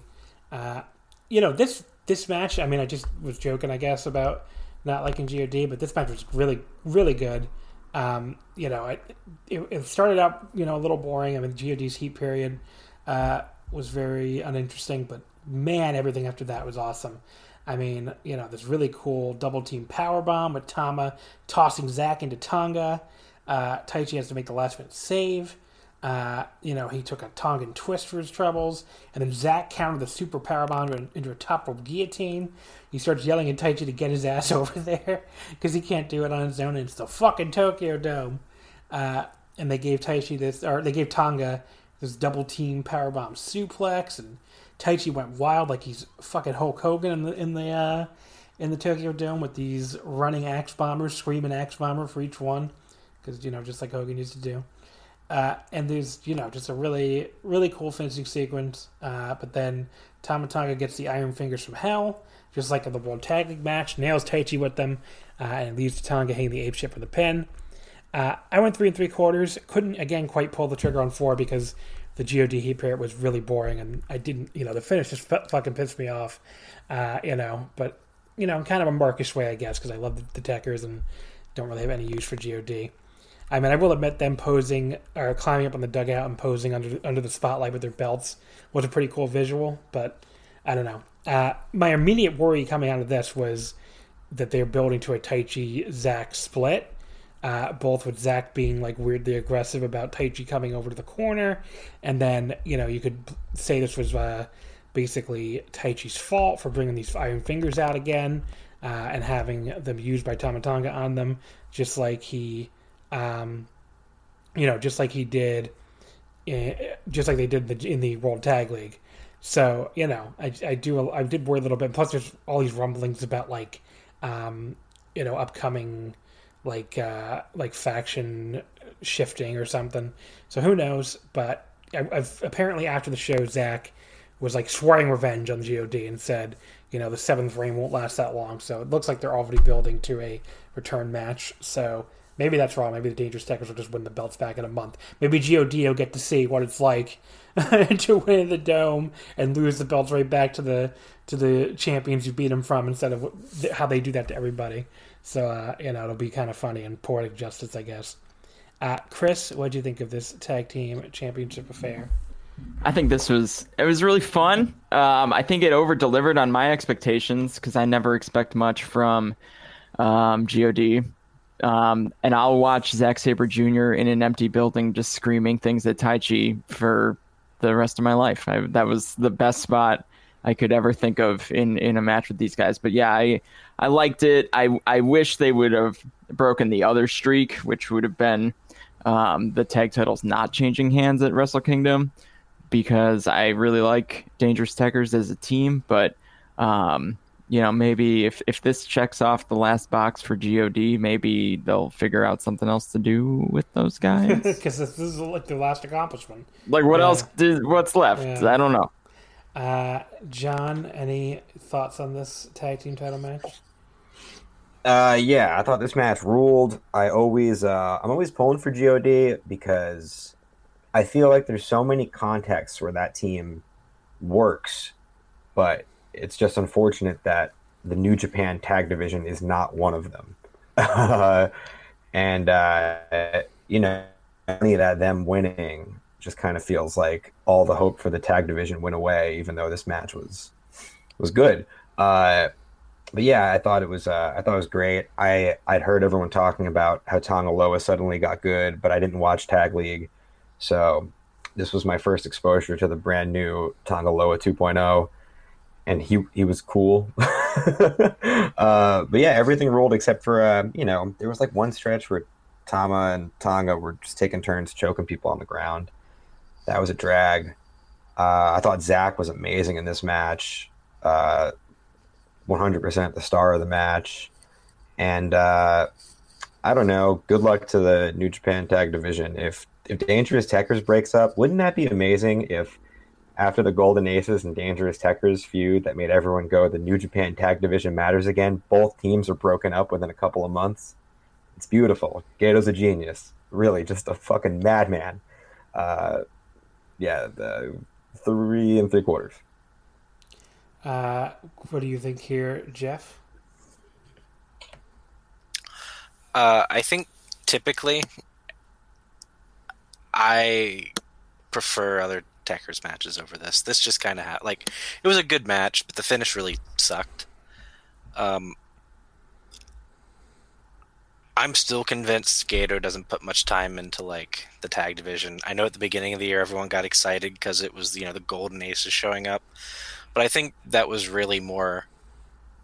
It was using the tag belts to further a single storyline. I don't think it had anything to do with any renewed focus on the tag belts, and um, I I just think we kind of have to accept that these belts are going to be passed around between whoever they can uh, slop together to sell a few tickets, and that's really unfortunate because a well-booked tag division is something I think New Japan could do pretty easily. But uh, I don't know, like I w- it's just kind of made me sad. Uh, Liam, what do you think of this one? Uh, I'll give you three points, three quick points in this one. One, I thought the match was really good. Um, Joel asked in the chat if this was the best GOD match ever, and because GOD are generally like mediocre, I'm going to say yes without doing any research. um, two, if you loved Zack's performance this match, and a few people in the Super J-Cast Discord were like, Zack's a really good babyface, you should watch his stuff in Noah with Yoshinari Ogawa in the junior tag division. That stuff is awesome and is very similar in terms of like, um, you know, how this match was structured and how that team works. And three, if Gedo breaks up Dangerous Tekkers, I will fly to Japan, sit in quarantine for two weeks, and then I will find Gedo and kick him in the dick. We'll vouch for the Ogawa stuff it owns. Uh, okay, so let's get to the opener of the pay per view or of the show what before the uh, other than the dark match, which was the Hiromu Takahashi defeating El Phantasmo in 1746 with the Hurricanrana. So Hiromu moves on to challenge Hiromu or to challenge Taiji Ishimori. I am tired for the IWGP Junior title on January 5th. Um, okay, Th- this was like uh, Armageddon on the uh, Voices of Wrestling Slack. El Phantasmo just made everybody melt down. All I'm to say is uh, ELP's new theme song fucking sucks. Uh, I don't find him entertaining as a wrestler. Uh, for some reason, this like really upsets people, as I learned tonight. That people really, really, really do not want to hear that ELP sucks. Uh, and I'm sorry. I just, you know, I, I find his heel his heel work to be uh, just incredibly boring. And that's what I did here. I mean, look, the stuff where he was doing flips was cool, and Hiromu is Hiromu, so it's always going to be a certain level of great. But uh, you know, a certain level, there's a certain baseline here. But this is like, I thought Hiromu had like fucking seven or eight matches, maybe all nine of his uh, best of Super Junior block matches were better than this. I mean, I the only one to be the only one to even be comparable, I guess, is the Bushi match that I didn't like that much, but uh, I still think that was probably better than this. So probably all nine. I mean, just I don't know, like the like at one point, like to me, what sums up ELP and why I can't stand him. You know, he like trolls the crowd by doing this a bad impression of the Kenny Terminator thing. They barely even bother to clap along anyway, and then he just kind of does the spaz dance he used to do instead of diving. It's just like, it's just so like I mean, I get it's supposed to be cringe. You're not supposed to like him, but that doesn't mean I have to say that I want to see him on, on, my fucking screen. Okay, like you could use that argument against anybody. You could. That's the shit that WWE fans use to justify Baron Corbin. So I, you know, I don't want to hear that. I get that I'm not supposed to like him, but I don't like him. I don't want to watch him, and I don't find him entertaining. So that's all I can say about him. I went three and a quarter stars. Uh, you know, I'm glad Hiromu won. He won with a roll up, so I assume it's because, uh, you know, just to keep ELP strong, it'll probably get the title or something at some point. But, uh, you know, as was apparently the plan for this year before COVID. But God, do I not want to watch it? So I don't know. Who did I start with last time? I lost track. Anybody? No one remembers where I started with last time. I I think Chris was first last okay, time. Okay, so Liam, do you want to say something about ELP uh, versus Hiromu? Yeah, I'll say two quick things. One, I disagree with the theme song. I think this theme song is a massive improvement from the last one. Um, it's good, I guess, whatever. Um, this match was a fucking mess. Um, it started really good, and then like it hit like the seven or eight minute mark, and then like there was an ELP control segment in the ring, and it just really fell off a cliff at that point. I don't think they ever really got it back on the train. That was like the Um, most dead this crowd was all night. Like for Yeah. like people think you can't tell when a clap crowd is dead. Oh, you can tell, and it was during this match. Yeah, and like I don't know how it happened, or like if they just didn't communicate, or like it went from being like a really well built, like solid built, like um high spot fest at the front to just like kind of dissolving into ELP's AJ Styles tribute and missed spots, and oh, it's just frustrating, really, really frustrating. And they're going to run it again. It'll be a main event at some show. They'll go 30 minutes, and it's just it'll be. I'm not optimistic about it. I do agree with your take that this is worse than every Best of Super Junior match Hiromu had last year. Yeah, Um, which I yeah, guess I, just, I think I said this year. I, I, I always forget we're now in a new year. So yeah, just a f- like I thought it was okay, but it was just really, really frustrating. yeah, I mean, I went three and a quarter because the high spots were cool, but like the stuff in between was like, ugh. Uh, Jeff, uh, as a fellow, uh, since we we didn't like ELP, it means we hate all white people. So I hate whites. Uh, ELP is a great example of why. So, uh, I think ELP's offense looks like shit. I think it's incredibly choreographed and makes everyone who's in the ring with look like a total fucking buffoon. I don't know why Hiromu laid on the ropes and balanced himself for 12 minutes, waiting for ELP to taunt and do his gimmick before doing a fucking back bump on him. I get, I don't know. It looked like shit. Um, I think the rope walk for an hour looked like shit. Uh, I know everyone. I one of the um, people in the chat mentioned that. Oh well, ELP's gimmick is that he's a dumbass, and that's fine. But I don't know why he's on a Wrestle Kingdom doesn't card. mean I want to watch him gimmick. be a dumbass. I mean, You know, I don't I see get- that as a top I- of the card gimmick. I get I don't that know he's. why. I get that he's being a dumbass on purpose. I can just not want to watch the dumbass. Well, and that's not a top of the card gimmick. Well, like, I mean, to be fair, really to be the- fair, he's in the opener here. Well, I, but I mean, or, uh, he's not a top of the division gimmick. Even I mean, I why the fuck is that being pushed in a division that includes Hiromu? I don't know, man. I've heard, so I've heard people just- say I- that the Japanese fans like it, and I, I don't doubt that that's true for some of them. Probably, I mean, it seems like the kind of they thing- sounded like they enjoyed it. They didn't sound like they enjoyed this match. I uh, I heard a lot of. I mean, yeah, I don't know. I Uh. I think the uh, heel shtick is grossly overstated. I don't think it's nearly as good as people make it out to be. I don't think he's nearly as good as people make him out to be. yeah. And uh, I I don't know. I have no fucking time And for this, ELP. is, this, I think, is the line that pissed people off. So I'll just give it again. It's baby's first heel. That's that's ELP in a nutshell to me. Uh, Yeah. Jeff, Anyway, back to hating whites. John, I think you like this more, a lot more than I did. So go ahead and tell me why ELP I mean- is great. I don't. Uh, we don't have enough time in the day for me to tell you how. Stop making me sound like I love ELP. He's I. Uh, I don't want to. I don't want the takeaway from this to be like uh, I'm the president of the Headbanger Club, but uh, I do think ELP is pretty tight. And the reason ELP is at the top of a division that includes Hiromu is because Shingo and Will and Dragon Lee are gone, and he already got through Desperado, and there really is no one left in this fucking division. He's got Ishimori tomorrow. It's the opener of day one. It's a different kind of match, and he's going to have tomorrow. You're going to get your conventional Hiromu match tomorrow. Well, what, And- what, what- can I just say what you said about him having no one left in the division? That's why when these people say he's not moving up to heavyweight, I think they're like out of their minds. Like, what is left for him to do in the junior division? Exactly, I mean- and it's one thing you they like. I don't know where you go from here. You need to hope like show comes through maybe. Uh, I 'Cause wanna- once Hiromu I want to like throw this in here too. By the way, Joel Abraham in the chat says, uh, from I guess Super JCast host, I don't get the double standard. People shit on Evil, but say ELP is such a great heel. Yeah, I don't get it either, Joel. And like, people, I got it. I'll tell you exactly why. Okay, Hmm. I'll tell you exactly why. First off, I'm not saying that ELP is a better wrestler than Evil. good because Would he's not. not say that in a million fucking years. I like Evil.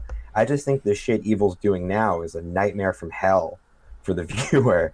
And uh, I, this is like a big wormhole we can we can get into at 8:30 in the morning, and I don't think any Do of us it. want to. John, why don't Uh, you just admit you're a cop who likes whites? I don't. Goodness me. I liked Whites a lot more before I was on this podcast. um, yeah. No, but here's the thing. ELP just opened this show. He's done nothing of very high stakes. His biggest match was against Rocky Romero. People hate Evil, because he's in the I In the hobby, it's not easy being a fan of ripping packs or repacks. We hype ourselves up thinking "Ah, maybe I can pull a Ken Griffey Jr. rookie card, but with zero transparency on available cards and hit rates, it's all just a shot in the dark. Until now. Introducing Slab Packs from ArenaClub.com, the only repack that provides real value, a complete view of all possible cards, and clear hit rates for each one. Now, when I buy slab packs at Arena Club, it finally feels like I know what I'm getting. I was able to open an Arena Club slab pack, and and I'll be honest, it was a lot better than what you normally do. Say you go to a card show and there's a random innocuous brown bag of cards, and yeah, you can open it and look, it's going to be junk. You're you you know what I mean? Like you know what you're probably going to get in those. Maybe you find that fun. And sometimes I do. Sometimes I like just opening up cards and saying, "Ah, hey, look at some random cards, or whatever." But if you're really in this game to to find value and find particular cards, it sucks to have to buy these mystery packs, and it ends up being you know almost nothing, you know, nothing of value. Not with Arena Club. You can display again of all available cards, hit rates, grading, so you know that when you're opening up the slab pack, you are going to get something valuable. You are getting something good. And Arena Club, in addition to having those great slab packs we just talked about, is also a marketplace for card collecting, buying, trading, selling, displaying, all that sort of stuff. But those Arena Club slab packs, man, they are revolutionizing the repack game with transparency. After your pulls are revealed, they'll immediately be placed in your vault for safekeeping or trading and selling, and you can have them officially graded by Arena Club as well. So again, uh, sending these things off, it's going to be officially graded by Arena Club, and the Arena Club grading process is accurate, fast, and transparent with full grade rationale provided and explanation of how your card was scored. So whether you're buying, selling, trading, or displaying, Arena Club is the card collecting platform that you have to check out. So right now, I've got a special offer here for Voices of Wrestling Network listeners. You can get 10% off of your first purchase by going to arenaclub.com slash VOWnet. Again, that's arenaclub.com slash VOWnet. Now, that's a crazy offer. That's 10% off a $400 slab pack. $40 off right there. 10% off your first purchase. No matter what that purchase is, 10% off. Again, that's arenaclub.com slash VOWnet. arenaclub.com slash VOWnet for 10% off your first purchase on Arena Club. And we thank them for sponsoring the Voices of Wrestling Podcast Network. he's in the title he's, he's main eventing shows where you have to buy you have to watch red shoes sell more than any more any of the wrestlers do his elp stuff is low stakes he's a fun goofy heel. It's fun to watch him act like a dipshit and that have hiromu drop kick him into fucking three backflips. Uh, and you're going to get your real hiromu match tomorrow. I think this is just harmless fun. I think elp is better than he's given credit for. I think he gets the reactions he gets because he leans into being an obnoxious dipshit more than most people do. And if you hate it, you don't got to worry because again, the biggest position he's ever been in was losing to Rocky Romero. Oh, but, but he's going to be uh, running wild in this two division all year, I think. So as long as he can get in the country. Rather I mean, that could be true, but again, what are you gonna you gonna put put the title? I mean, once Hiromu's out of here, what are you gonna do? Put the title on Despy or Ishimori or ELP? Who cares? please, Ed, d- please, the first two. I would and- rather watch Hiromu fight Ryu Lee 68 times till the fucking. Of fucking course, sun. we all would. Of course, we all would. And water's wet, but you know what I mean. But like, fucking Ryu Lee is not. I mean, when Ryu Lee comes back, I like him more than all Now, these guys. okay, here's what I will say, and I get, I totally get your argument about Evil being in the main events and ELP not being in the main events, but the other, the, like the alternate suggestion is like people will defend, and I think what Joel was going for here is people will defend ELP by saying, well, you know, you're not supposed to like him, uh, you're not supposed to react, uh, you know, to. Um, you know, you're not supposed to like. You're supposed to have this reaction to him. You're supposed to think he's bad. You're not supposed to like. But like, why? That's a defense they trot out for heels. It, it's, it's basically the whole point is it's if you if you as a, as a person like ELP, you will trot out that defense for ELP that you're not supposed to like him. But then Evil, who you're also not supposed to like, never gets that defense because uh, you know somehow Evil and Dick Togo is some uh, crime too big of a crime against work rate or whatever the fuck. It's just a But that's- total. but that's the thing. It's just a total double a- standard. I don't think they do the same thing at all. People don't. People always loved Evil, and they still want to love Evil. The problem they have with Evil is that he fucked all his matches up and he made them unbearable to watch. And by the time he had a good one, the Power Struggle one, the Power Struggle one was fun in the way like a 90s WWF match was. It was a blast. But I couldn't enjoy it because I was already so fucking mad. They made me watch that match so many times. Uh, and it was a nightmare. And they had the same match over and over and over. And ELP, even if you hate him, who gives a shit? Go get a drink and his match is over. I understand. He I, did- I, I what under- you're saying is what Evil did wrong was he had good matches first and then he fucked up, whereas ELP. No, I'm saying first Evil, I'm saying Evil fucked up over the course of 40 minute matches in the top of cards over and over I- all year. Right, I get that argument, but I'm, all I'm saying is if you're gonna if you're gonna say that a heel, uh, you know, getting he is a defensible, you know, a reason to defend them. I mean, just like you should be more consistent. That's all I'm saying. Because I don't think it's consistent to say, you know, because clearly the idea with evil is you're not supposed to like him either, and you're supposed to want him to lose, just like with ELP. So I just don't really get why it's a defense of one of them and not defense of the other. But I just think it's so different. I mean, because that, that's like it's like comparing ELP and Baron Corbin. I mean, even if you hate them both, you, you can't say they're doing the same thing. It's a matter of one act being different than another. I, I mean, that's why I'm not coming to you and saying he's succeeding because you don't like him. well, a lot of I'm not people, gonna say a that lot of people fucking say that. So I don't know. No, I'll grant you that that is that can be obnoxious. I do think it's valid sometimes, but that can be an obnoxious argument. Uh, Chris, I guess jump in here for the, for we wrap things up here. What did you think of this uh, ELP and uh, Hiromu match? I have no strong feelings about it because the well, it, it seemed like a pre you know the outcome was was obvious. So when that completely takes me out of everything. So I, to be honest, I was like setting up all my tweet threads during this match because I knew Hiromu was going to win.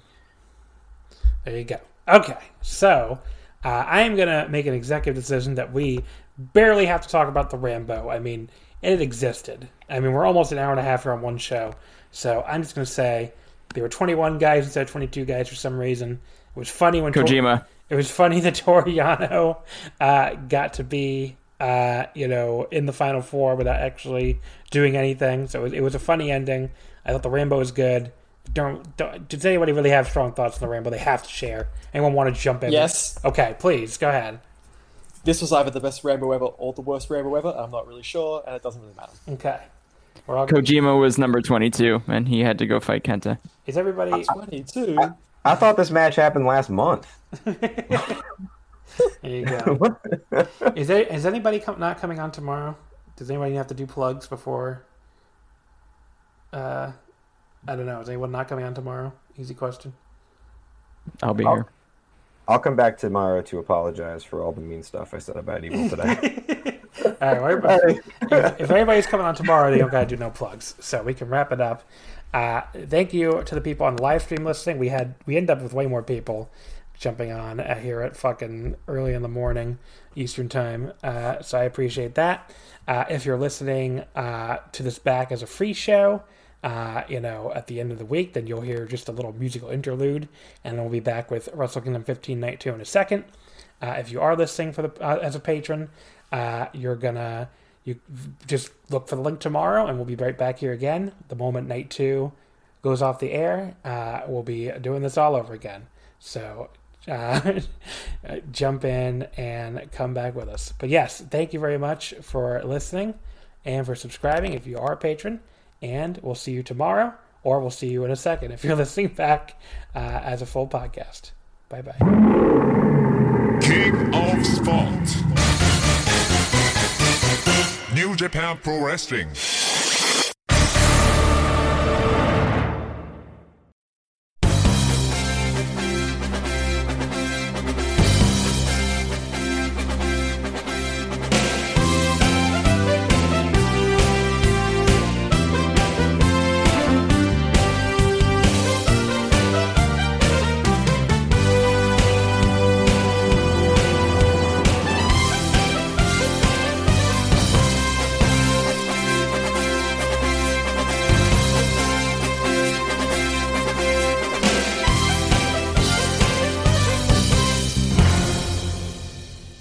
The magic of audio here, you're listening to the second half of this uh, Wrestling Omakase Wrestle Kingdom 15 review, obviously for night two here.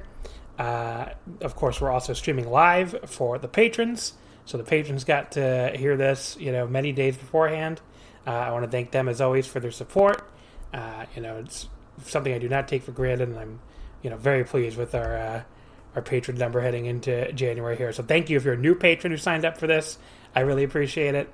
Uh, you know, I hope you enjoy your content. I mean, plenty of stuff coming up after Wrestle Kingdom too, with uh, uh, a Tokyo Dome series is going to continue, which should be fun. But what we're here to talk about here is Wrestle Kingdom 15 Night 2. Uh, another really, really good show. I mean, y- you know, the, the big headline to me coming out of this, I don't really see how it's any anything other than like, you know, New Japan is still good. Basically, like should be the headline coming out of this because this was like a, I mean, you know, especially given my expectations going in, uh, you know, for what a a pandemic era, you know, COVID era Tokyo Dome would look like. I mean, this these these two shows blew me away. I mean, I just don't think there's really anything negative to take away from it at all. Um, you know, I thought they did an excellent job. I thought, you know, there were tons of great matches. I mean, there were so many awesome matches in these two shows that I think you could, you know, like reasonably find like five or six different people who watch them all, and they'll, they'll have like a very different top five. And uh, again, it's only twelve matches, you know, unless unless somebody has the Rambo in there. Uh, so you know, just a really, really, they did an outstanding job here. The atmosphere was nowhere near as bad as I feared it would be. So I mean, that to me is the big headline here at the end of night two. Just two outstanding shows. Uh, New Japan really flexing their muscles and uh, you know showing that they're, they're still the best in ring wrestling promotion in the world, uh, despite some very notable doubters at the end of uh, last year. Uh, Jeff, I'll start with you. Would you say the dynasty is in fact not dead? Uh, yeah, I would say the dynasty is still alive and thriving. Uh, I, while I had issues with the booking this year, I never thought the dynasty was going down. Uh, I just, that's a bit of a stretch. Um, boy, howdy, did some people just take a fucking L? just a humongous L. Yeah, Uh, this was a fantastic series of shows. Uh, Chris, I'll get a second opinion. Is the dynasty dead? Chris? Oh, do we lose Chris? Okay. Uh, Liam, second Hey, opinion. wait, I'm here. Oh, Ah. okay. Chris, go ahead. Is the dynasty dead, sir? it's the dynasty. dead. Um, I don't have to answer that. You know, the world knows my opinion. The dynasty is not dead. New Japan is great. Uh, pro wrestling is awesome. That may be the extent of my enthusiasm, uh, as I'm very tired. But uh, Yeah. no, the dynasty lives. There you go. Uh, Liam, we'll make a. Can we make a three for three on the dynasty being not dead? John, um, so my leg is broken in eight places, and my heart is broken in more. So I'm unfortunately going to have to disagree and say, as of the main event, the, the dynasty is dead. There you go. All right, so we have Sorry. we uh we're a marketplace of ideas here on Wrestling Omakase, so it's fine. Uh, Naito probably broke his leg and his heart. So. there you go. Uh, John, what do you, you you can you can either tie it up here or actually no, it'd still be three to two, so your vote was meaningless. Sir, what was your was the dynasty? Well, I'm used to the feeling of my vote being meaningless. um, no, I mean, I never thought New Japan like fell into the toilet. I just thought they had a couple bad title matches, which I'm realizing now to the listener, they'll have just heard my rant about six minutes ago. So I want them to know that I took a nap and I'm doing much better now.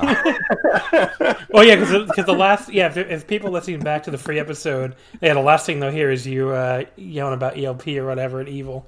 I don't even think I ended up talking about ELP. Yeah, it's more about evil. Yeah, yeah. So today I'm going to use Evil's match to talk about ELP. there you go. um, no, but yeah, no, I think um, I get like concerns about like the direction and the top of the card changing, but I think uh, today's show, especially, even more so than last night's, put New Japan in a really good place. Uh, I think there's a lot to be excited about.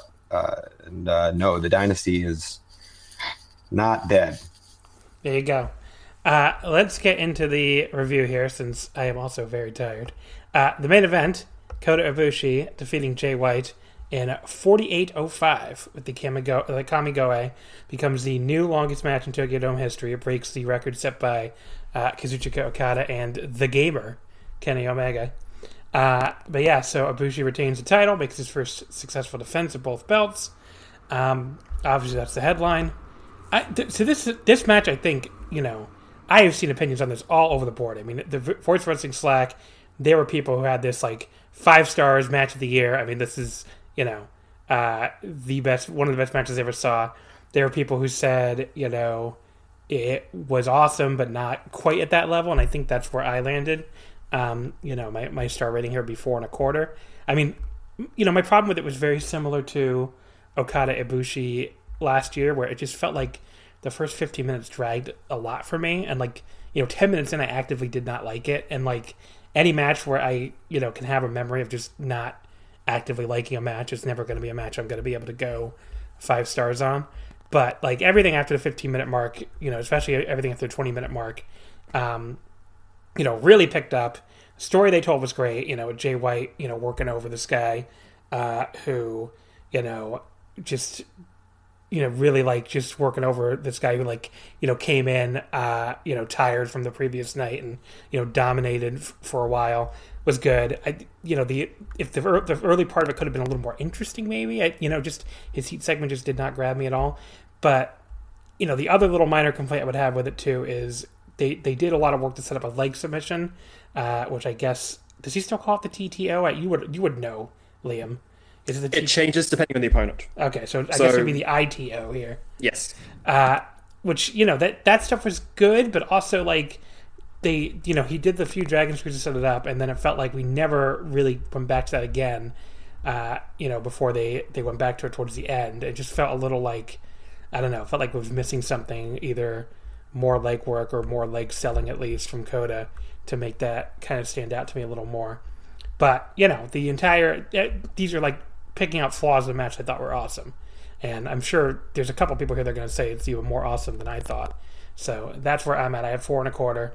Um, you know, it's like my I rank these. It's like my fourth favorite match of the two nights, uh, which is not again not an insult on this match. Just I thought these were two fucking awesome shows. So uh, yeah, that's where I'm at with this. A really really awesome match that uh, I'm quite sure other people have even higher than I do because it just dragged a little bit for me at times.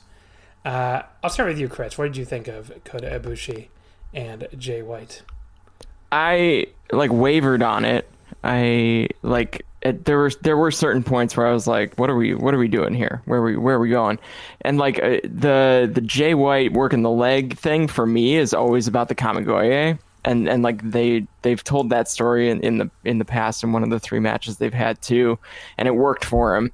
So, uh, but ultimately, like as the match progressed, the the pacing was such that like you I kept thinking we were headed into the finish and and it it didn't end. And it would go through another kind of kind of like you know cycle.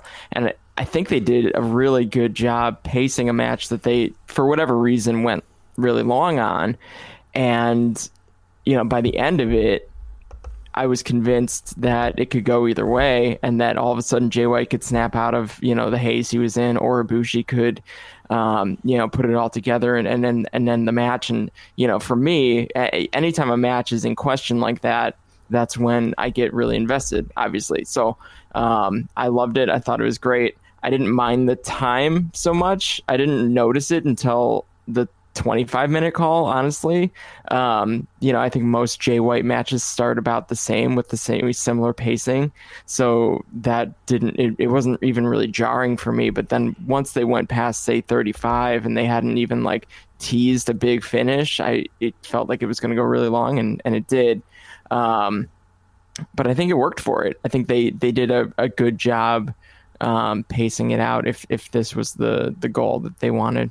Uh, want to jump in, Liam? I know obviously you're heartbroken that uh, Jay White couldn't get the win. I'll remember him like reaching for those belts at the end of the match, like for the long, for probably the rest of my life, because that was such a great yes. character moment by him. Yeah. Like he's just like, but I'm supposed to have them. They're supposed to Yeah. be mine. Yeah. Just a great moment. So I feel so I have to take an L here, obviously, because I called Jay winning this match, and that obviously didn't happen. And I actually don't mind that. Um, I remember going to Dash three years ago after that Tanahashi match at Wrestle Kingdom, and wearing a Switchblade shirt, like the original before Chaos Switchblade shirt. And some guy, some British guy, came up to me kind of drunk, and he was like, "What are you doing wearing that dork's shirt?" and I was like, you know, in, in you know that accent. And I, I basically very calmly told him, like, in five years, this guy will be main eventing the, the Tokyo Dome, and he will be outshining everyone on the card. And I might take an L on the, um, you know, the result of this match, but I take a W on predicting that. This is one of the best matches I've ever seen. Um, I thought the pacing was incredible. I thought the performance from both Ibushi and White were outstanding. Um, I thought, like, I'm going to gush about White a little bit.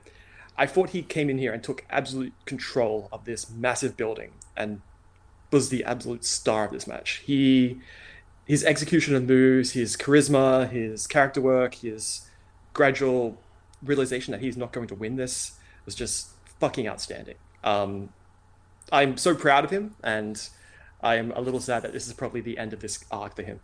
The leg, But, the um, leg hold, especially when he's like just screaming at him and Yeah. going like, "Get why, why would you just tap out? The belts are mine." Yeah, really, Yeah. really good character work from him. That is for Yeah. sure. Yeah, so I am just blown away by this performance, and blown away by Bushi's performance as well. I'm blown away by this match. By this match. Uh, Jeff, uh, you were also very, very high on this. So go ahead and what what did you think of the match? I went the full five. So uh, I think it's genuinely wrong to give an opinion about a match any level of moral force. Uh, with that being said, anyone under five on this is wrong and bad, and I refuse to debate it beyond sticking my tongue out at them and saying they're wrong like a donkey. I, I'm not doing this match. Fucking ruled. Uh, Jay to me feels like the modern evolution of an '80s territory heel, which I borderline fetishize. so uh, I that's just the kind of match I like. This was had for me. It was like the perfect pacing for what I expect from a main event. Um, these two have fantastic chemistry, and that Jay uh, really plays with the idea of momentum a lot, and he is constantly cutting off Ibushi in this match when Ibushi starts to get ahead, and the, the way they played with like the normal formula of a New Japan match, where like Chris had mentioned, uh, they made you think they were going to the finish, and then they didn't, and they just continued to like add layers to the match. There were sections of the match just that continued to stack on top of one another, and you couldn't really tell when it was going to go to the finish uh, because they teased something like that so many times. Uh, while this was long, and I usually disliked that about a New Japan match, this was done in a different way that stuck out. And I, if this is what I could expect from a New Japan main event going forward, I don't give a fuck how long it is. It was great. Uh, yeah, and and I, I guess you don't give a fuck about interference either because I had a lot of that. Nope. Okay, I'm just saying. I'm just saying. For, I want to get that on the record because you know I, I was told uh, repeatedly that interference is like you know the devil and destroy New Japan. Bad interference sucks, but I, uh, I, I have always maintained that interference when done. So I like Raven, right? Like I like Aven, Raven's ECW run. The reason is the interference in his matches was uh, well choreographed. Uh, I thought Evil's interference stuff was a little bit lazy, but I think people are also probably stretching it with him a bit. It was never really the issue with the matches for me. It was a part of the problem, but people who made it like, oh, interference has killed New Japan, just get the fuck up the I street. mean, they've been doing it since fucking 2013. I mean, I- Yeah, I- this I- isn't That's new. been my whole. That's been my whole thing with this. It's just like they there's a there's a spot in this match where Gedo gets up on the apron to distract uh, Kota Ibushi when he's about to do the Phoenix Plus to Jay, Phoenix Plus to Jay White. That is literally lifted from a match from five years ago. right. So they've been doing this long enough to do a spot that's a callback to another Ibushi title match from five fucking years ago, and people are acting like this is some kind of new development. Well, and I so the other, th- so the other thing for me with the with the interference is, oh, in a lot of promotions like WWE, if somebody interferes, they never get their comeuppance. They just don't. That's true So, too. That's, So Gedo, Gedo reasons- got destroyed here with Ibushi with a huge smile It always happens. The same thing happened to the Tanahashi match. Well, Gedo same- came in, he got the shit smacked out of him, and then Tanahashi rolled up Jay. Like I mean, Dick Togo got destroyed too. Yeah. I I mean, mean- yeah, it's true. it's always building to that. It's always building to some babyface payoff. They don't just do heat and then laugh about it and go on about their lives. I mean, not with- neutering with- their baby faces. With AJ Styles doing it, it was building to Red Shoes telling the entire Bullet Club to suck it and sending them all to the back so he could lose the title. and and they did the same thing with Jay White in the G1 Climax with Ibushi. Yeah. So I mean, I, I think for all the talk about long-term storytelling in New Japan, you'd think these people would have some fucking patience. Uh, But- nobody has any patience, I guess. I don't know. Um, and then my only other comment on this is, and by the way, I, I'm part of that too. I'm not going to like pretend I didn't have reservations. I absolutely was impatient with some of the shit, but it was more about match quality than it was that. Anyway, um, I think Jay losing was actually the best outcome for him. Well, he's gonna turn. I, I think he gets. Does he get kicked out of Bullet Club tomorrow? Anyone want to throw that take out there? Yes. Yep, Yeah. he's done. Yeah, He's I- gone. I, think Yep. he gets kicked out tomorrow. It's that's I think he's gone. yeah. I, think he had to win this, and like one of the things I was thinking was like, if they go to a draw here, does he still get kicked out for not getting the job done? The the only thing that gives me a little bit of pause is Evil did lose too, so maybe they both go like, "Well, you lost, well, you lost," so they do like another month of like the two of them, you know, fucking both trying to say they're the leader of Bullet Club, but then, I mean, if, if they do that, I mean, it's happening in like, like it'll happen. The, it'll just happen the New Beginning tour instead. In other words, like, It, it's absolutely coming. happening. It's definitely yeah. coming. Yeah. Yeah. Now, but what I do hope, and I so a lot of people want Jay White to become a white meat baby face. I don't want that. I want him to become like a cunning kind of. He's just join I- LI. I mean, he's just joined LIJ. Oh God! Don't don't give me hope. He's just But joined here's LIJ. He and If he Naito are like he and Naito have this weird chemistry, and he They would be he would be great. And like uh, they're like the, they're like the shit eating faces, and he would be the the shit eating grin face. I mean, Okay, but are you comfortable with Naito moving down the card in that case? Because he's absolutely doing that. no, I mean they're gonna be they would be like co leaders. I don't know. I don't. I haven't seen. Mm. I, yeah, I don't know. Guy- well, okay, look, I'm I'm putting this out there again. If people still doubt me, Naito does not go backstage yesterday and say I am main eventing the Tokyo Dome again. If he's not main eventing the Tokyo Dome again, he just would not do that. He's absolutely. yeah, I don't think they'll actually team, but I or maybe they do. In some, I I don't. don't. know. I don't actually think Jay White's going to join LIJ. I'm making No, I'm making no. a joke. But I'm thinking, but I think they could team. I absolutely think they could team, like Anyway. once, in the some point. kind of. Anyway, the point is, uh, I do. They're either turning on Jay tomorrow or they're turning on Jay at the end of New Beginning. I agree. Uh, okay, John, you haven't gotten to say anything yet. So, anything about the match? Or What are we else? talking about again? Talking about Ibushi. So what happens when you right. have when you have four guests? You know, Uh, yeah, no. Um, I, I I thought it was interesting that you brought up Ibushi and uh, Okada from last year because while that similarly had was losing me in the first 10, 12 minutes, uh, the reward in Ibushi and Okada for me was like 10 molten incredible minutes. And this grabbed me for like 30, 35 straight where I was just completely gripped. And uh, this match I thought like took a lot on its back and succeeded. Um, like the stuff with like Jay standing up to, you know, psycho murder Ibushi and not backing down and just getting dropped over and over and then being frustrated on the outside and screaming while he's throwing him into the rails. It did a lot for like establishing Ibushi as the scary champ and just building this character that's going to become that's going to it's going to develop into a face turn for Jay and uh just like huge match uh it was really fun just to see him get mad because he never gets mad about anything really. So like to get see him get that angry and screaming "fuck you" and like throwing him back and forth was really cool. Yeah, uh, I and again, like, I like Liam said before. I think like Jay was the star of this match. Uh, I mean, Ibushi was great too. By the end, you know, Ibushi came off like a world class champ, and I'm excited for that reign because of how the night ended. But uh, I thought Jay was tremendous, um, and I also thought Jeff said something that I wish I'd just said a bunch of times whenever this topic came up. Uh, good interference is good and bad interference is bad. What a simple concept.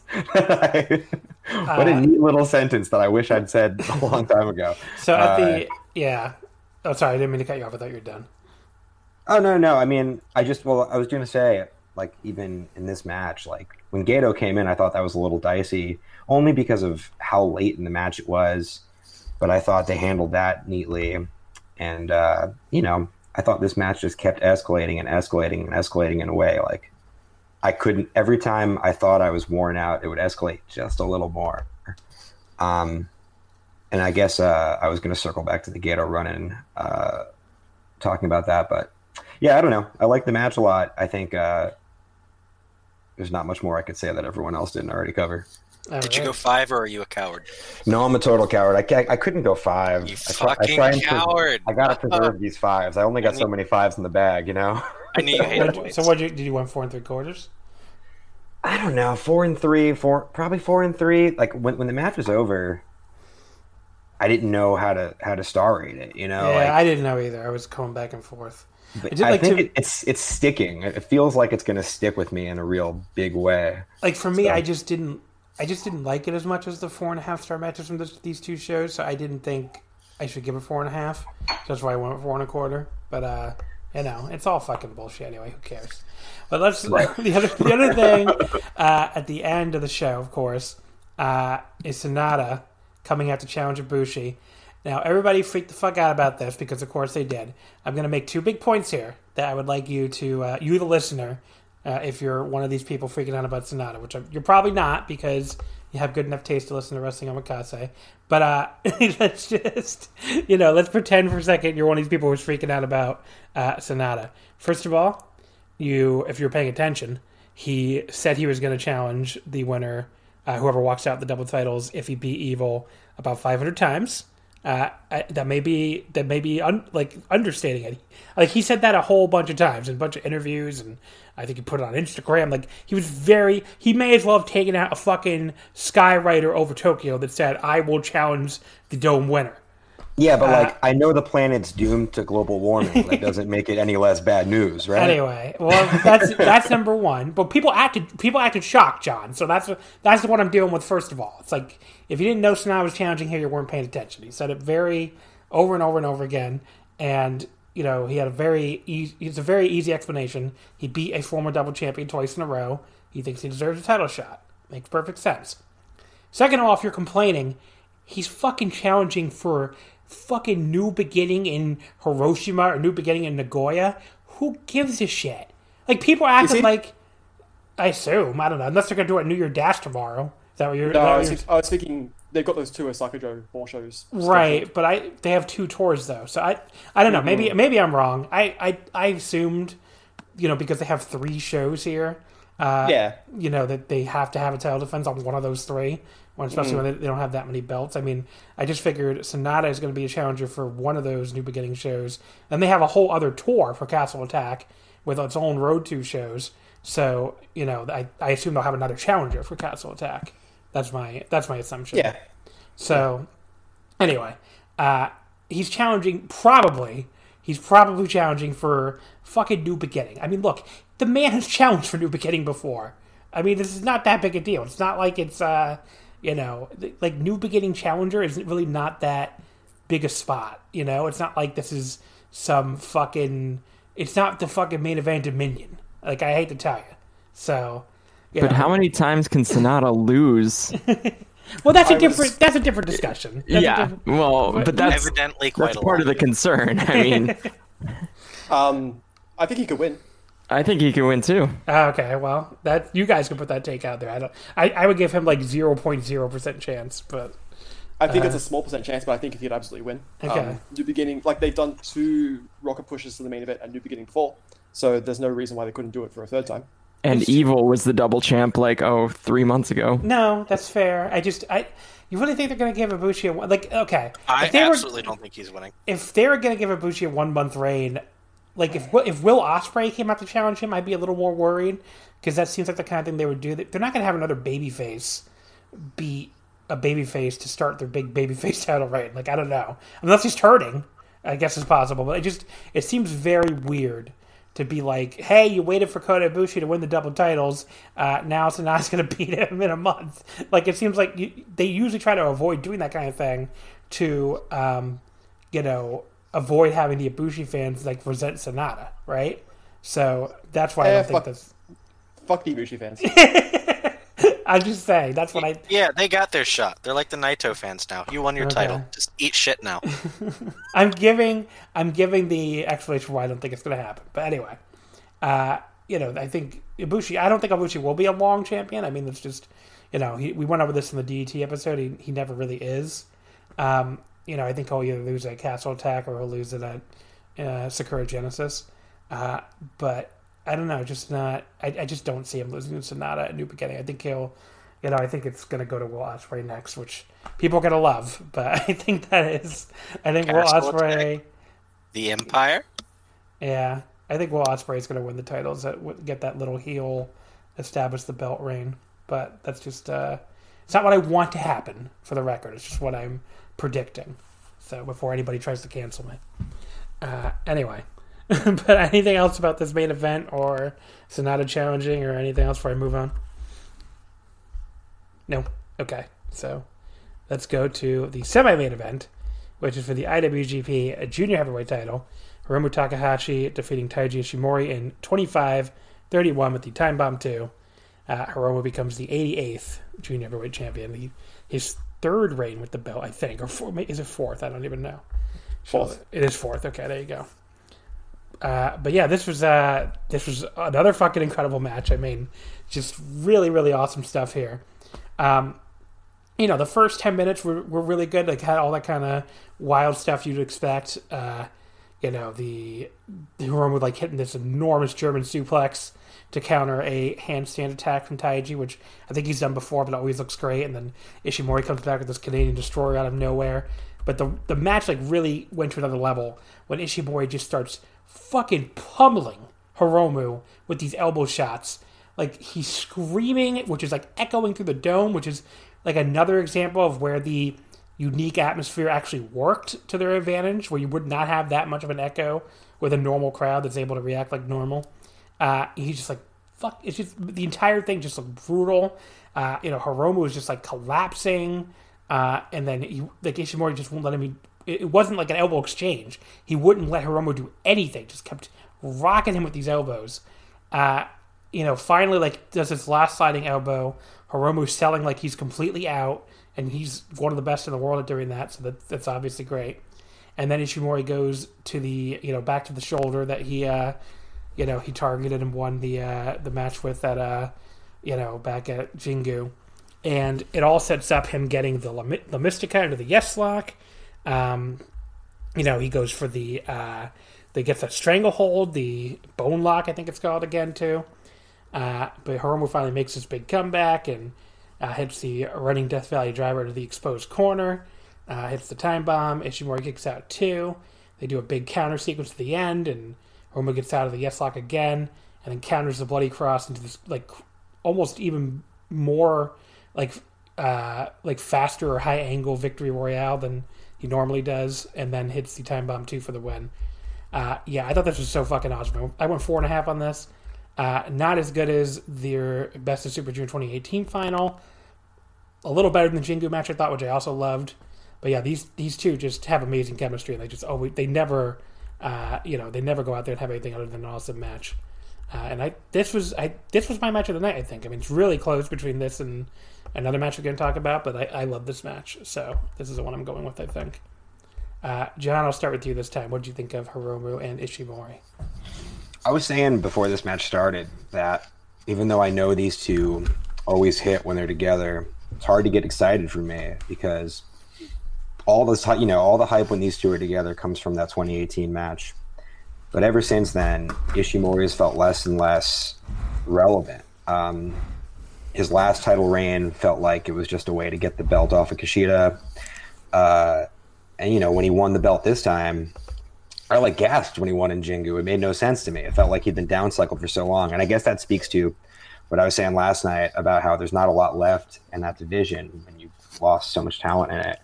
But uh, that said, like Ishimori still rules whenever he's in there with Hiromu. This match, the way so the Jingu match, I loved how it was just a sprint. It was the junioriest match you could have, and this one, being so different, made me love even love the Jingu match and uh, retroactively even more than I did. Uh, like the the the way the tone shifted when Ishimori starts blasting him with those elbows was so sick. Uh, it ruled, and just con like I said, uh, the big thing for me was the way it balanced off their last match, which I also loved. Uh, killer match. Uh, Jeff, what did you think of this one? Uh, so I'm actually the low man on it. It's my least favorite four star match of all time because it like so on a personal level, uh, it just does some things that I dislike out of matches. Uh, I thought Hiromu running into the same elbow for what seemed like five minutes, just over and over, uh, was kind of. I get that he's crazy, but it went from crazy to just okay. He's just being dumb. Uh, and while like I thought the spot was cool because it was stiff and that's kind of up my alley, I just I don't know. I didn't care for that as much as other people did, and I thought him running into it, and then they were they had that great sequence following, and I thought it would have been a great finish. I thought that could have been the finish. Um, and then it wasn't, and then it went, and then it went, and I that great section there in the middle just kind of lost impact for me. Um, and I know that that happens a lot of matches now, but it's just if I watch you elbowed in the face 46 times, I feel like that can be a suitable finish. Um, I also did. I, I didn't like the ramp spot where Hiromu like took five minutes walking up the ramp to do a drop kick.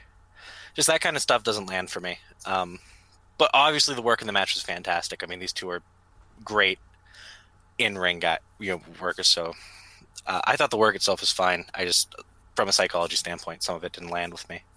Uh, what do you think, Liam? Um, I have like no hyperbole or no like. I actually like.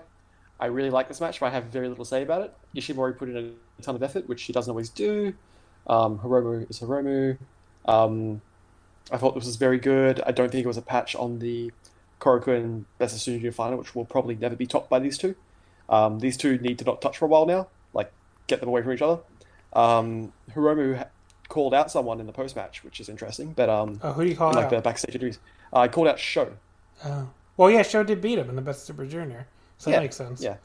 So that's the next match, which I'm like, eh, eh. I, Um, I love yeah, their Best Super Junior match, so I got no problem with that. Yeah. Okay. I I will decline to comment further then. but um, uh, yeah, I, I thought this was a very good match, and I really have nothing more to say about it. Uh, okay, Chris, I guess what do you think here of Hiromu and Ishimori? I guess. Similarly, sorry. similarly, I, I I was trying to go. I was trying to go through my head. I'm like, am I doing the order right? Is it, is, is it going back and forth? But Um, similarly, I, I liked it a lot, but I, I don't have a ton to say about it. I do like Hiromu trying to speak a junior main event at the Tokyo Dome into existence. Um, that that's something that sounded like he was shrieking about after uh, on his way back to down the aisle. So, I I would love that. Um, I don't know who would be against though. I don't know that the division has enough, uh, you know, a challenger hot enough to to make any sense of that. But Well, Uh, they, go ahead. Sorry. no, yeah, what's up? I was just, I was just going to say they have a main event junior now. Um, the same main event junior who main evented Budokan. That would be the main event, but you know, Mhm. when we, will, we will see. We will see when this main event junior gets the main event at the Tokyo Dome. Won't we? I see what you're doing. uh, yeah, there you go. There might be something to squeeze out there though. But yeah, I mean, match was match was great. I love junior heavyweight wrestling. I love Hiromu. I love Taiji Ishimori to be honest. And um, you know, because I'm that guy, this is the this was the longest junior heavyweight uh title match in Tokyo Dome history. Oh, wow. And one, one of the one of the longer uh, ever to be perfectly Wait, honest. It was 20, over, 25, 31? over 25, yeah. That that's a long, wow. You would have think like Liger would have had some long ones or something. Or I mean, I guess you would have thought Ospreay and Hiromu would have gone longer than that last year. So, but What- they Oh yeah, where'd they go? I think they were 24. So I mean, they're about the same, but um, yeah, a lot, some longer matches on a shorter card, I guess. So that may, that kind of adds up. Yeah. Uh, match number four was Sanada defeating Evil in 2340 with a moonsault. Uh, there's a lot to say about this, so I'm going to try to be a little brief because I don't want to go an hour and a half again today.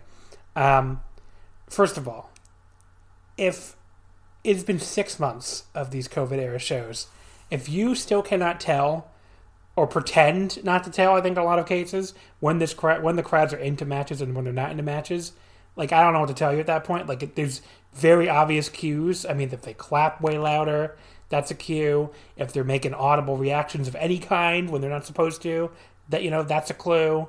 Um, I mean, it's really not that hard to tell, honestly. I mean, sometimes they're into it and sometimes they're not. It's just you know they're if they go a long time without clapping, they're probably not that into it. Um, they were into this match, and I saw people with the take that they weren't. And again, there is nothing wrong with you, the listener. If you thought this match sucked, if you think Evil and Sanada suck, that's fine. You don't have to. You don't have to project your opinion onto these uh, seven thousand eight hundred, whatever the fuck it was, Japanese people in the Tokyo Dome. You know, it's fine if they like this match and they like these wrestlers and you don't. You know, there there is lots of stuff that I watch uh, and have watched over the years that gets a huge reaction from the live crowd that I can't fucking stand or that's fucking terrible. It, I never crossed my mind to be like, well, you know, this this whatever this thing I hated just wasn't that over. It's like no, these two guys are over, and this match was over, and you know, you you, you can just admit that. You don't have to, you know, make shit up and pretend that you know they weren't over just because you didn't like them. I mean, your opinion and their opinion does not have to be the same. It's fine. That's the first thing I wanted to say. Uh, second thing I wanted to say, this match ruled. I mean, I thought this was really good. Um, you know, I went four stars on it, four stars flat. Um, you know, I mean, I guess it, like like we keep saying, if you were expecting rings, you know, I'm sure you were disappointed. But like uh, knowing what it was going to be going in, I thought they they did about the best job they could have done with it. I mean, just uh, you know, the the action was really good. I just you know, all all the stuff they did was really good. Uh, you know, Sanada had a really nice uh, you know Tiger suplex hold at one point. Um, you know, they were doing the the finisher trading stuff looked good. Um, you know the the run-ins were, were, timed really well with Dick Togo, and it led to like a great spot where like. Uh, well, great slash kind of funny. Where Dick Togo like does an elbow, basically elbow drops the table when he collides with Evil, uh, and like falls backwards and just crashes through this table, which is again one of those spots I'm going to remember for for a very long time, and a great example of them paying off, like we talked about earlier. Uh, you know, the, the heels getting their comeuppance there. Um, but yeah, and then Sanada takes advantage of that with an O'Connor roll and almost beats Evil just like he did the G1, which which was a great great near fall. And but Evil comes back with this awesome lariat, which you know he I, I like it when he reminds people he can still do that kind of stuff.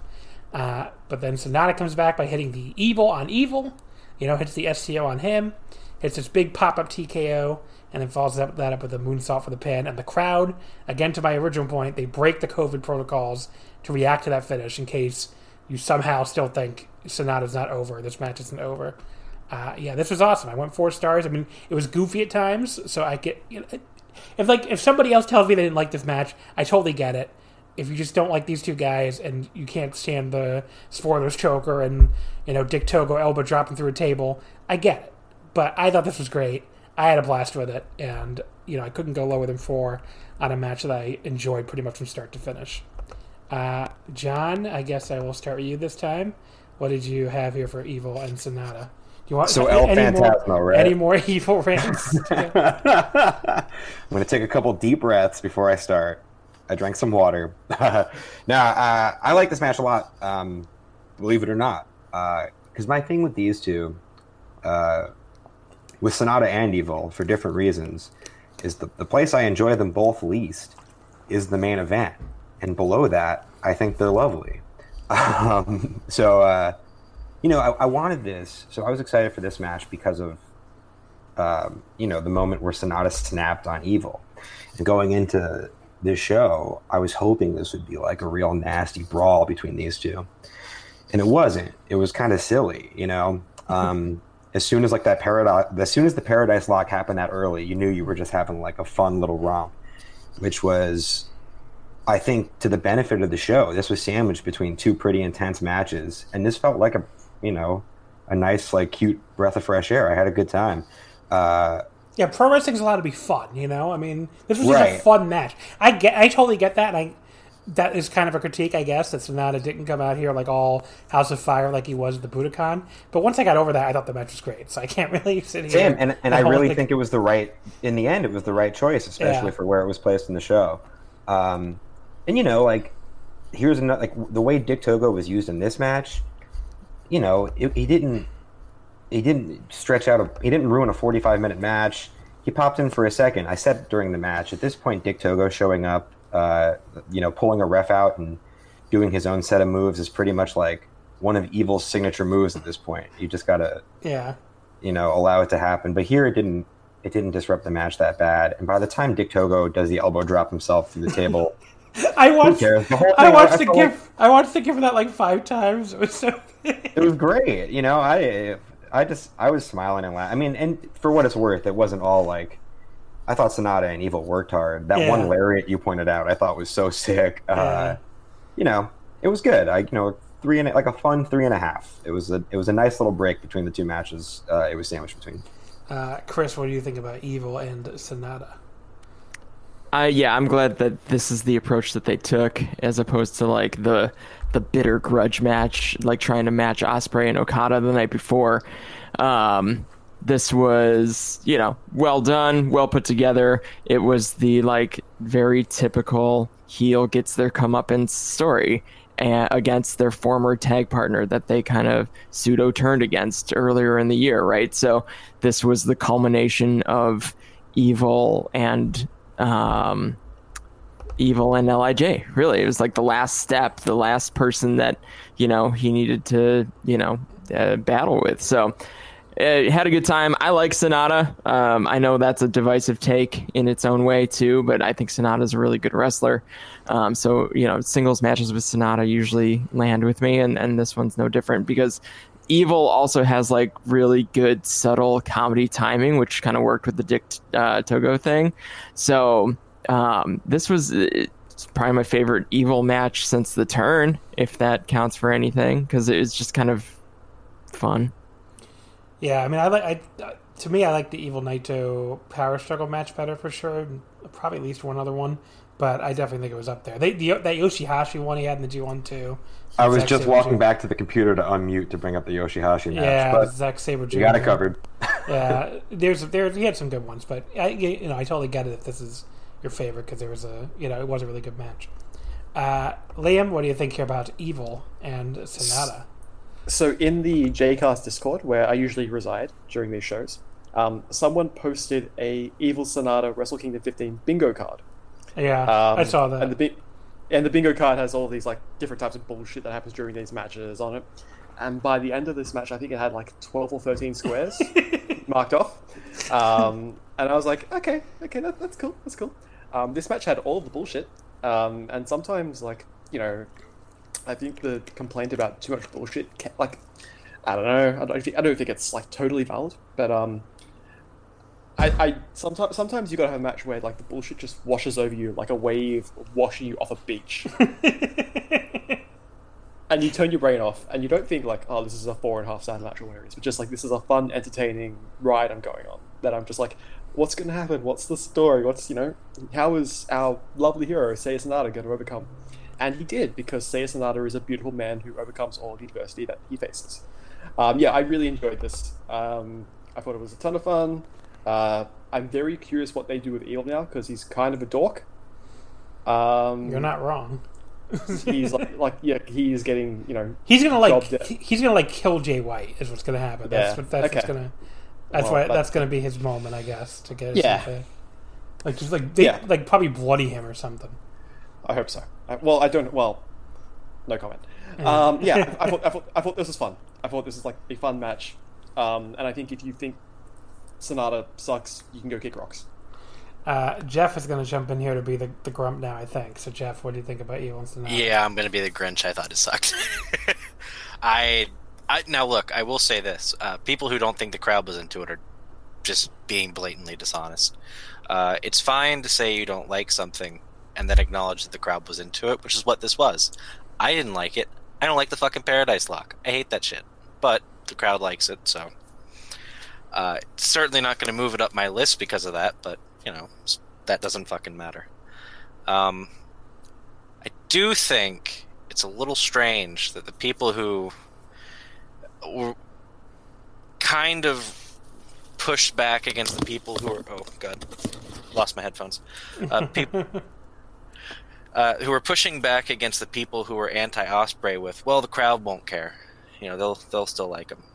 Uh, are doing the same exact thing with Sanada Evil. I don't like them. I don't like that they're being pushed at this level right now. Uh, clearly, the crowd likes them, and uh, I just use it as an excellent opportunity to browse Twitter. So Uh, what are you gonna do? I think no accounting for bad taste, as they say. right, Uh, but anyway, so there you go. Uh, that's that. Sanada be Evil, beat the double champ two times in a row, and he thus came out to challenge Ibushi, which was Ibushi, which is perfectly logical and uh, also foreshadowed. So, anyway, next match, match number three: Shingo Takagi defeating Jeff Cobb in 21-11 with the Last of the Dragon to retain the never open weight title. Uh, holy fuck, this rocked! I mean, like, Hell yeah! really, really, really rocked. I mean, I don't, I don't. I mean, look, everybody knows the deal with Shingo by now. I don't think we really have to say much about him. So I wanted to point out Jeff Cobb because Jeff Cobb, like, I can't think of the last time a wrestler was on a run that was so fucking mediocre, like Jeff Cobb's run in New Japan was before joining the Empire, and you know had a turn, you know made a turn one way or the other. Usually in this case it's heel, but made the heel turn and like instantly revitalized his run in that promotion. I mean, he has gone from being like a guy I, you know, I, I didn't actively dislike him, but just like if I was going to make a list of my favorite wrestlers in New Japan, he'd probably be like low, pretty low tier, like right above the guys that I actively dislike. And now he's like one of you know, I can't say one of my favorites, but he'd be in the upper mid. You know, I mean, he he fucking killed it here.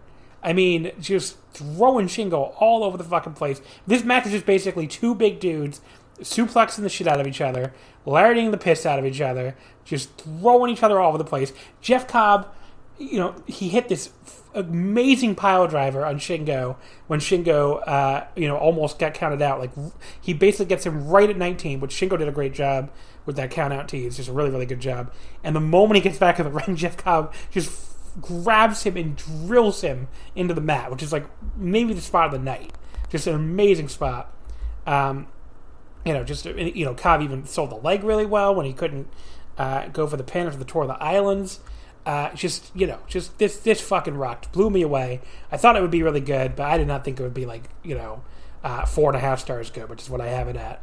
Uh, and Cobb is just like, just again, just incredibly just turned his whole New Japan career around with this heel turn. I mean, he went from a guy who was doing nothing, who was going nowhere, and now he's like, you know, up there, uh, you know, uh, toward the top of the company.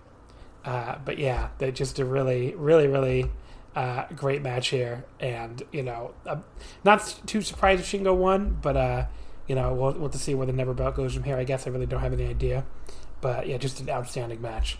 Uh, I guess Jeff will start you this time. What do you think of Shingo and Cobb? Uh, this ruled. Uh, I also went four and a half on this. Um, I was not sold on Cobb when he came to New Japan. In fact, I was actually a little let down that they signed him. Uh, I was fucking wrong, eating a humongous L here. This ruled. Uh, so this year, and I think it'll probably actually for the last two or three.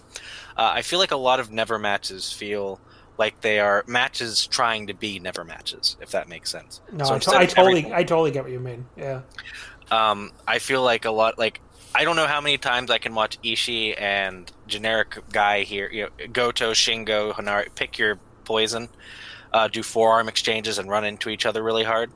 Uh, everything in this match felt earned. Do you know where? Do you know Uh, where that, that formula jump the shark was? That Shingo Ishii match from this year's G from this year's G one, which is like I, I don't know, like they did too many of them in a row, and it just with those two guys specifically, and that was like wow, I just really want that match to end. So, Yeah, nothing against Um, both guys. I mean, I love both guys, but I just I, I needed that match to end. but um, but th- to me, everything in this match felt earned. Even the throws, they felt violent, and it didn't feel like there was any. Um, there was no one working with them, even like Shingo. So in the beginning, he was struggling to throw Cobb, so he used the momentum of the ropes to do a fucking Saito suplex, and that ruled. Um, this just felt like a fucking fight. This did have the. Uh, I don't know. I just yeah, I was really high on this match.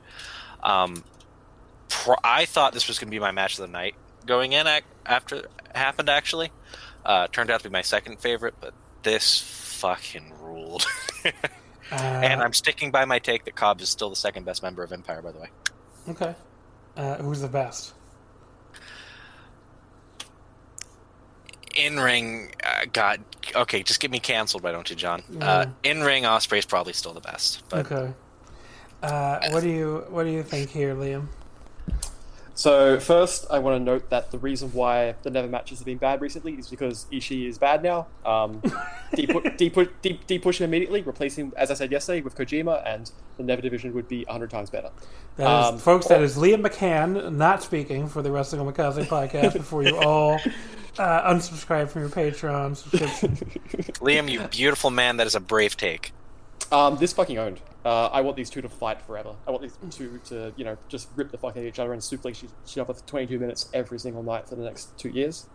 Um, I was super impressed by Cobb's cardio here, especially. Like the first year he was in New Japan, like the big criticism here was like he was getting really blown up in a lot of his G1 matches, but he kept at an astonishing pace with um, Shingo at this point, and really, really like upped his game. I think yeah, like easily his best um, um, New Japan match. And I think Shingo, I really like Shingo, but I also think he can get a little rote sometimes, a little formulaic. And I think uh, Cobb was able to pull him out of that and pull some really interesting spots and some really interesting sort of sequences. And um, I thought they were like a really, really, they have a, amazing chemistry.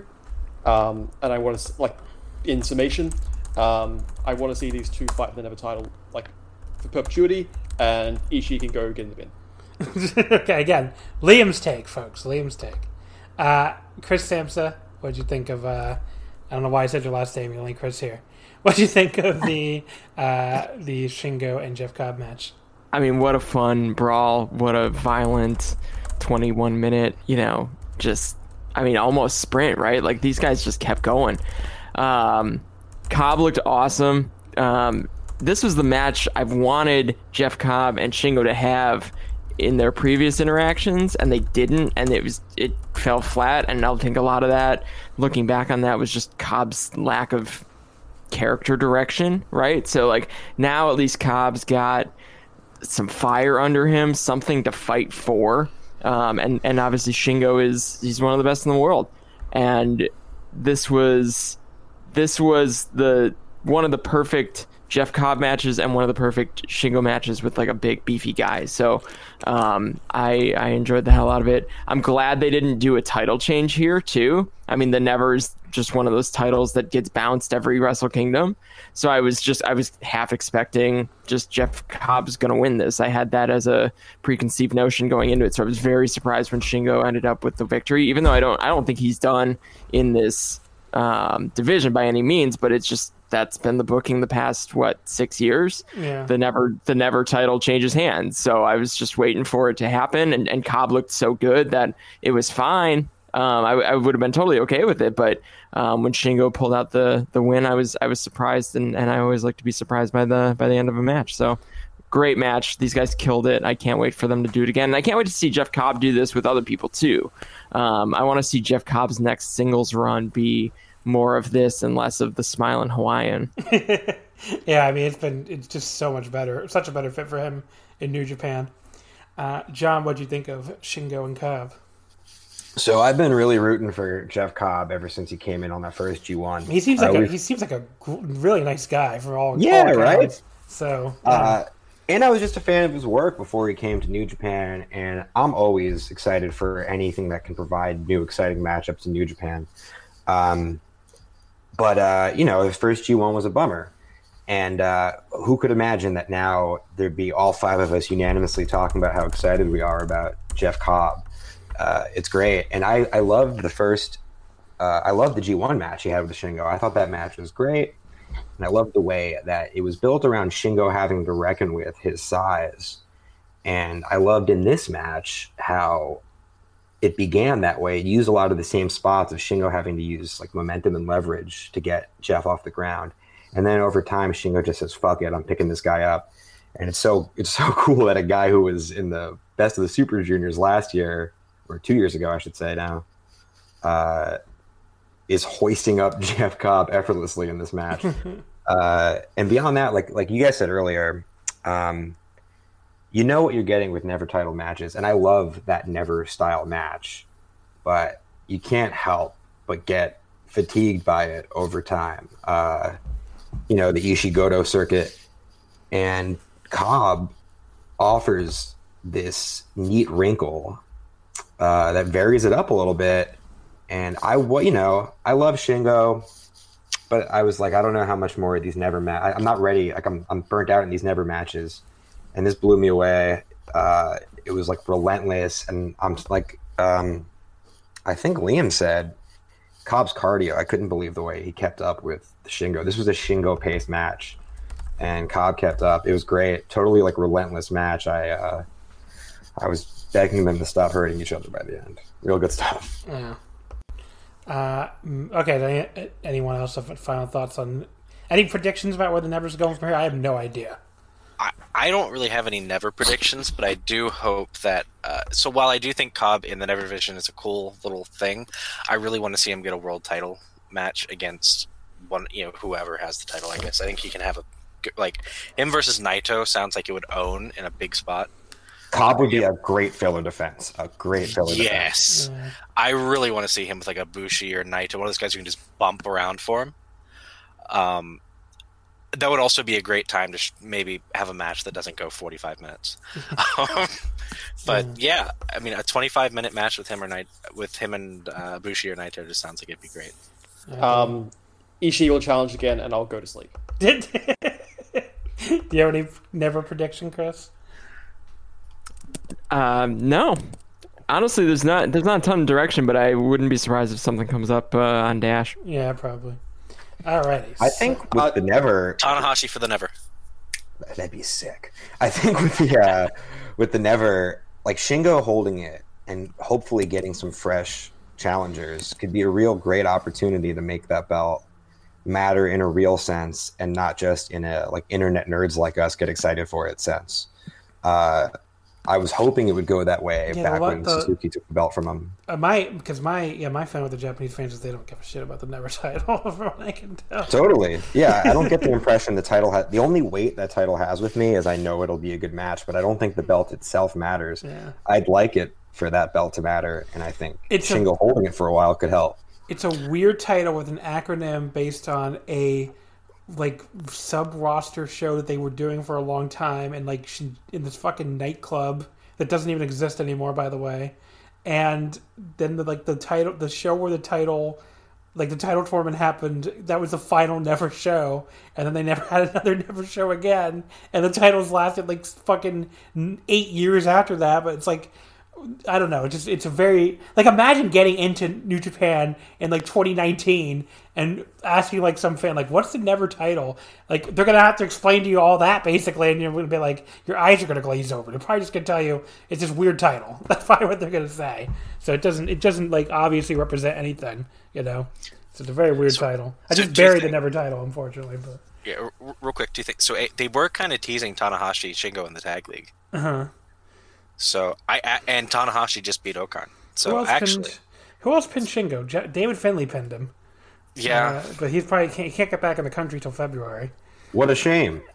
I like David Finley. I don't know why everybody hates David Listen, I Finley. like David Finley, but I don't want a David Finley. I like David Finley, but if my options are Shingo versus Tanahashi or Shingo versus David Finley, Finley can fuck off. I don't know why you guys. Where, where, where do you think Shin, you you really they're really going to feed Tanahashi to Shingo? I don't see that at all. But I could. Tanahashi Be, can't keep up. Tanahashi can't keep up with Shingo, Shingo at this point. How Sorry. fucking dare you? he will do whatever he needs to do to keep up with that man. He's that man rough can do whatever the hell he wants. He's held together by athletic tape, hairspray, and painkillers. So He will. Well, he will so are a lot of people. Make this work. Yeah, I was going to say some of the best wrestling of all time was brought to you by painkillers. yeah. Yeah, I mean, I, I think Tanahashi can make a match work with pretty much anyone. Uh, Shingo is included in that list. I think that match would own. I thought their exchanges in tag league were great, and you know what? Fuck it, it's happening. So Okay, it's not happy at New Beginning. I can tell you that. Uh, I'll be sure. Absolutely I mean, uh, now, now watch it happen. Watch the challenge happen. it's happening. Now that I said that out It's loud, fucking just so just so somebody can come use it on me. All right, we can we can get through these next these last two matches pretty quick. I think. uh, John, you missed a match. You missed a match during the intermission. Or did I You miss? missed what? Not you. That's you missed right, Oh, That's right, you did. Naito and Kidani. Naito Kidani, baby. I mean, it, it is so fucking funny that they brought that feud back. Uh, I know. to, to they brought that feud back to sell a smartphone game. Uh, like like you people there's probably people watching who don't even know understand that whole thing. Like that was a, a big storyline in 2016 when Naito was doing his original heel run. Uh, and like you know he was very mad. They even mentioned this in the first in the first promo where you know they they like New Japan said they were making some crazy financial investment in Okada. I forget the exact amount. It was like you know two billion yen. yen. It was what? Sorry. Two two hundred million yen. Okay, I was gonna say two billion yen, so I was close. Yeah. But yeah, two hundred million yen investment, which is like you know two million dollars, and yeah, it's uh, and Okada Naito made fun of that a lot and basically insulted Kidani a lot about it and was like, "Oh, since you're making the two, I know you're making the two hundred million yen investment, uh, I can't beat your boy now." And then obviously did beat him at Invasion Attack 2016 with help from Sanada during his debut, a match I was at, by the way. Uh, anyway, the uh, but yeah, the you know the the Naito Kidani feud kind of petered after that, but like it was just a like when Naito won the belt, you know, he would like he would start calling out the Kidani owner as he called him, and like you know, just it, it was a whole big thing. So the fact that they're bringing that back four years later to sell a smartphone app is so fucking great. But yeah, Kidani, people might not even know who Kidani is. He's like the he's a Bushiroad executive basically. So doesn't have a lot to do with New Japan's day to day operations because there's a big controversy with that when he brought in Shibata and Sakuraba and like you know they were like saying he meddled with the in ring too much, so he agreed to basically step back from that. But anyway, that's all ancient history now. It's just funny they brought it up to uh, to sell a smartphone app. It's really funny. Uh, and there was like no event announcements, by the way, either. I assume because they just don't fucking know what things are going to look like after March. Uh, they just reiterated that, uh, you know, because usually, obviously, we get like a whole big year calendar uh, at, at Wrestle Kingdom, which we did not get this year. They just, you know, reiterated that the next big show in Tokyo is the anniversary show at Budokan, uh, which you know they, that was already known. So no big announcements at all, really. Uh, is the uh, is the Jazzercise with Tenzan and Nagata a new thing? I think that is Or, a new uh, thing. Yeah, I'm loving it. That's some that was, that was one of my favorite things on these shows too. the third third generation, whatever the hell it was called. I don't even remember. Uh, okay, I'm like falling asleep here, so let me get to this next match. Uh, the IWGP Junior Heavyweight Tag Team titles: El Desperado and Yoshinobu Kanemaru defeat Ryusuke Taguchi and Master Wato. Desperado pins Taguchi in 13-20 with the Pinche Loco for their second defense. Um, I thought was, this was good. I, I don't have a ton to say about it. I thought it was a, a good match. The thing that stuck up the stuck out the most for me was when Taguchi did some kind of wacky move in the corner that involved like repeatedly moving Desperado's face into his ass, and this prompted Milano to say something like uh, that basically translates to uh, the the new ass attacks in 2021 are amazing, which I thought was so fucking funny. Like he was like Sugoi, ass attacks. Uh, but you know that's that's like the the highlight. So again, a good match. You know, Desperado ends up hitting the straight punch on Taguchi, gives him the Pinche Loco for the win. Uh, nothing that blew me away or anything, but like Wato didn't you know embarrass himself out there or anything like to like I think people you know acted like they were so worried about. You know, I thought he was fine, and I thought the match was good. I went like three and a half stars. You know, not a ton to say about it. Uh, I, I don't remember how I started with last time, so I think it's I think it's your turn to go, John. What did you think here? Yeah, it was just a wrestling match. I, I like I like the people in it. You know, it, it, that sounds like I didn't like it. There's not a lot to say. I thought Wato was was cool. He had a cool dive. Yeah, the dive was really cool. What's that move he does that uh, it was his finisher in CMLL for a while? Um, it's You like talking he, about that fucking side driver thing? I can never. I don't. that like know. cruci- It's almost like a crucifix, but he flips you over. I have no that, idea. That move. I always just call it. A, I always call it a side driver, which doesn't describe anything really. I'll, I'll use that. That sounds cool. Uh, it's called it's called the Resiente Mente, I believe. One more, one I- more, one more time.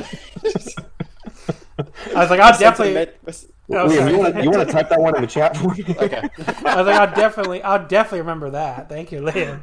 Uh, Chris Samsel. Thank you. Chris, what do you got here about the junior tag team championship? Yeah, same. Not a ton to say about it. It was a good match. Um, I same deal. I like that they didn't just bounce the titles for the sake of bouncing the titles. I didn't think it was time for Wato and Taguchi. They seemed like just a, you know, like they they've got history together and all that, but they don't seem like a team that should be dethroning um, uh, and Desperado. So I think there's more for them to do here. Hopefully, lift the division up a little bit more and, and maybe keep getting Desperado on the on the shows and, and set him up for something cool as as he kind of progresses. Yeah, I totally agree with you, by the way, because like you know, Def, Despy and Kanemaru, they're in canon the second most successful junior tag team champions of all time. I mean, they have the second longest reign ever, and with their previous reign, uh, you know, it was ended by Roppongi 3K, who were you know a to- oh no wait no it was ended by Shingo and Bushi, which were, were you know that they were a very strong team. You know, Shingo was like this undefeated powerhouse, and you know Bushi's a former junior champion. Uh, you know the they beat Hiromu and Bushi twice in a row, three times in a row in the fall. It would have felt really stupid to go from them beating Hiromu and Bushi three times in a row to losing to Wato and Taguchi here at the Tokyo Dome. So I'm glad they didn't do that. I mean, I have no idea who they're going to defend against next, but I am glad they did not do that. Uh, what did you think? I get. Uh, sorry, Liam. God, I'm falling asleep. Um, I know I know who they're defending against next. I think it's pretty obvious actually. Okay. Um, Who? yeah. Um, two sleazy dirtbags from a club that we all know and love. I have no idea what you're talking about. I'm talking about ELP and Oh, okay. yeah, yeah, I- yeah, because they are li- literally the only other ju- junior tag team. That's true. That's a good Yeah. point. Yeah. Um, so my housemate, I'm living downstairs at the moment with this broken leg thing. My housemate walked in right as Taguchi was slamming his ass into Desperado's face, and um, I've I've never really felt more mortified watching wrestling. It was one of those I've got a lot of explaining to do moments. Um, but aside from that, this was a Desperado Kanemaru junior tag match, which means it rules. Um, and I thought um, Wato and Taguchi both acquitted themselves really well out there. Um, yeah, that's that's about it. What did you think here, Jeff? Well, unfortunately for you, I have a 20 minute parable prepared for this Oh match. God, please, Jeff, I, I will I pass don't, out. I don't. I don't. I don't.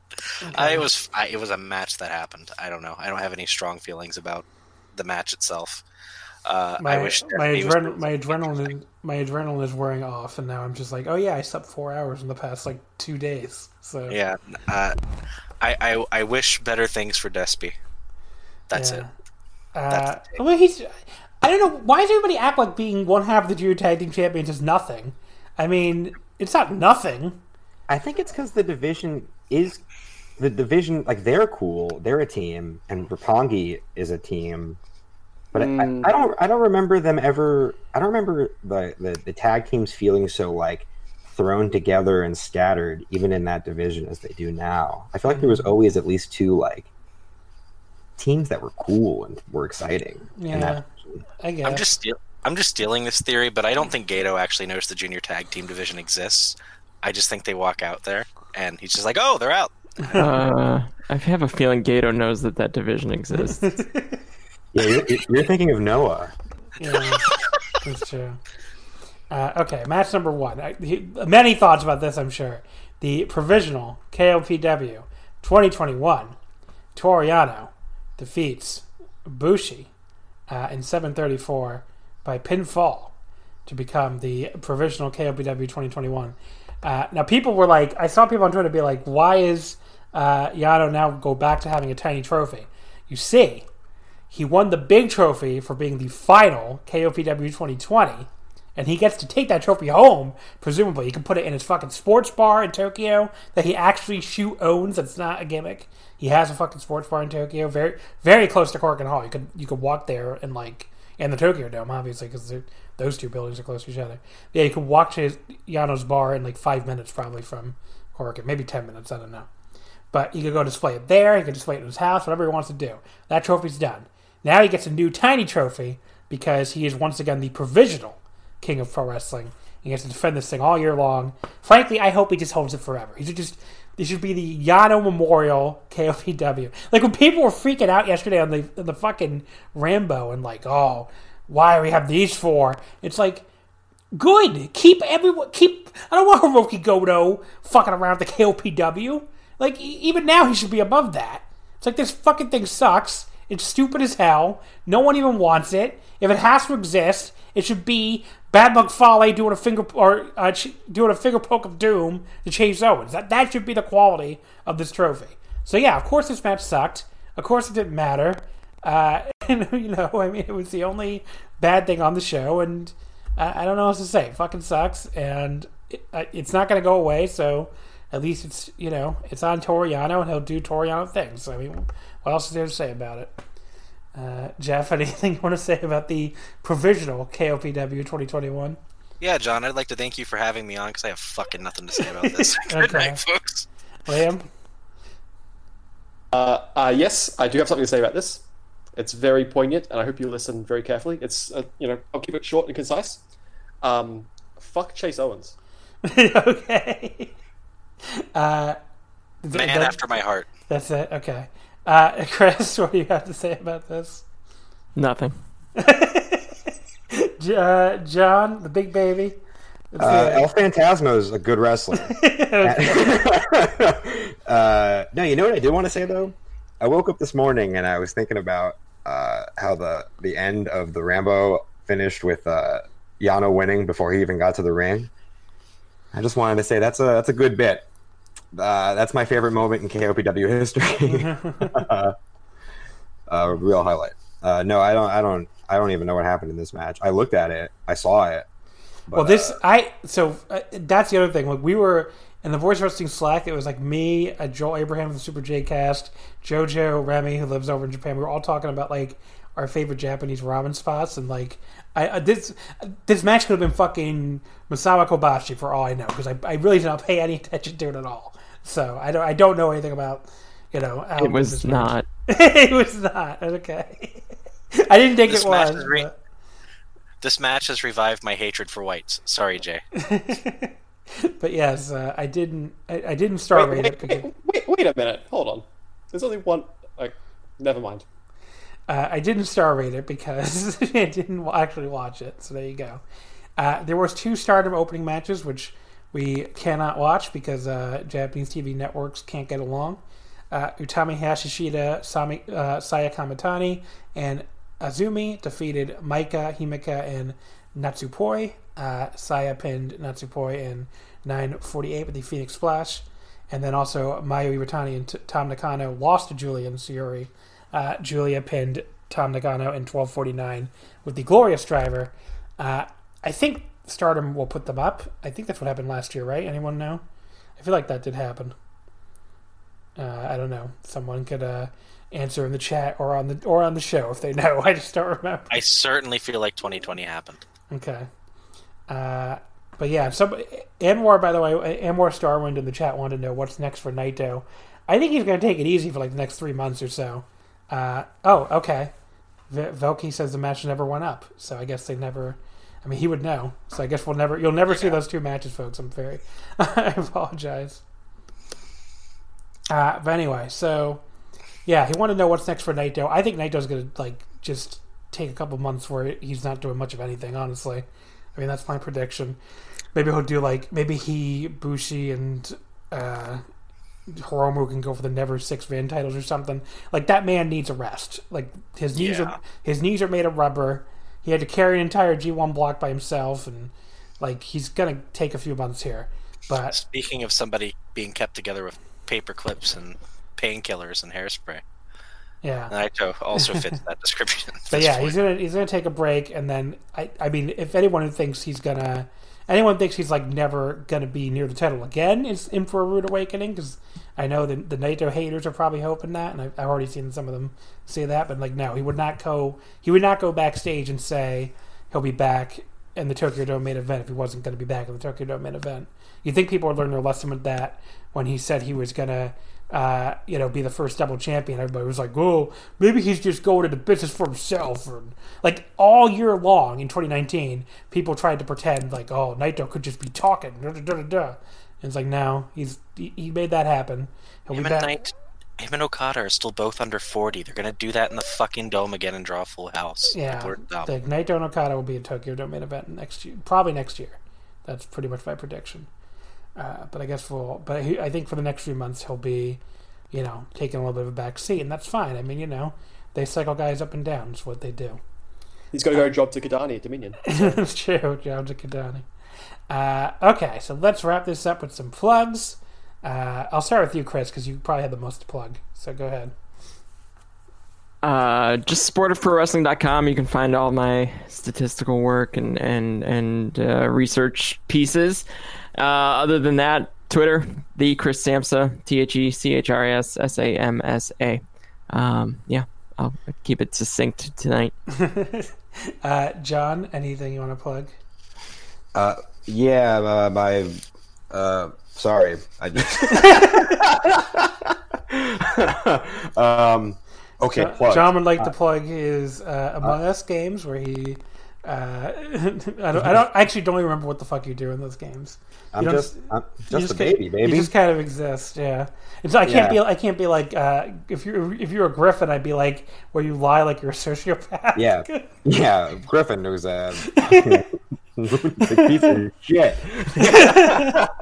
um, follow me on uh, Twitter if you want at uh, Fatman's All Right. I do uh, I, I do voices of wrestling stuff. I do music stuff. I play in a band called Timeshares. I play for uh, songwriters named Maxwell Stern and Roger Harvey.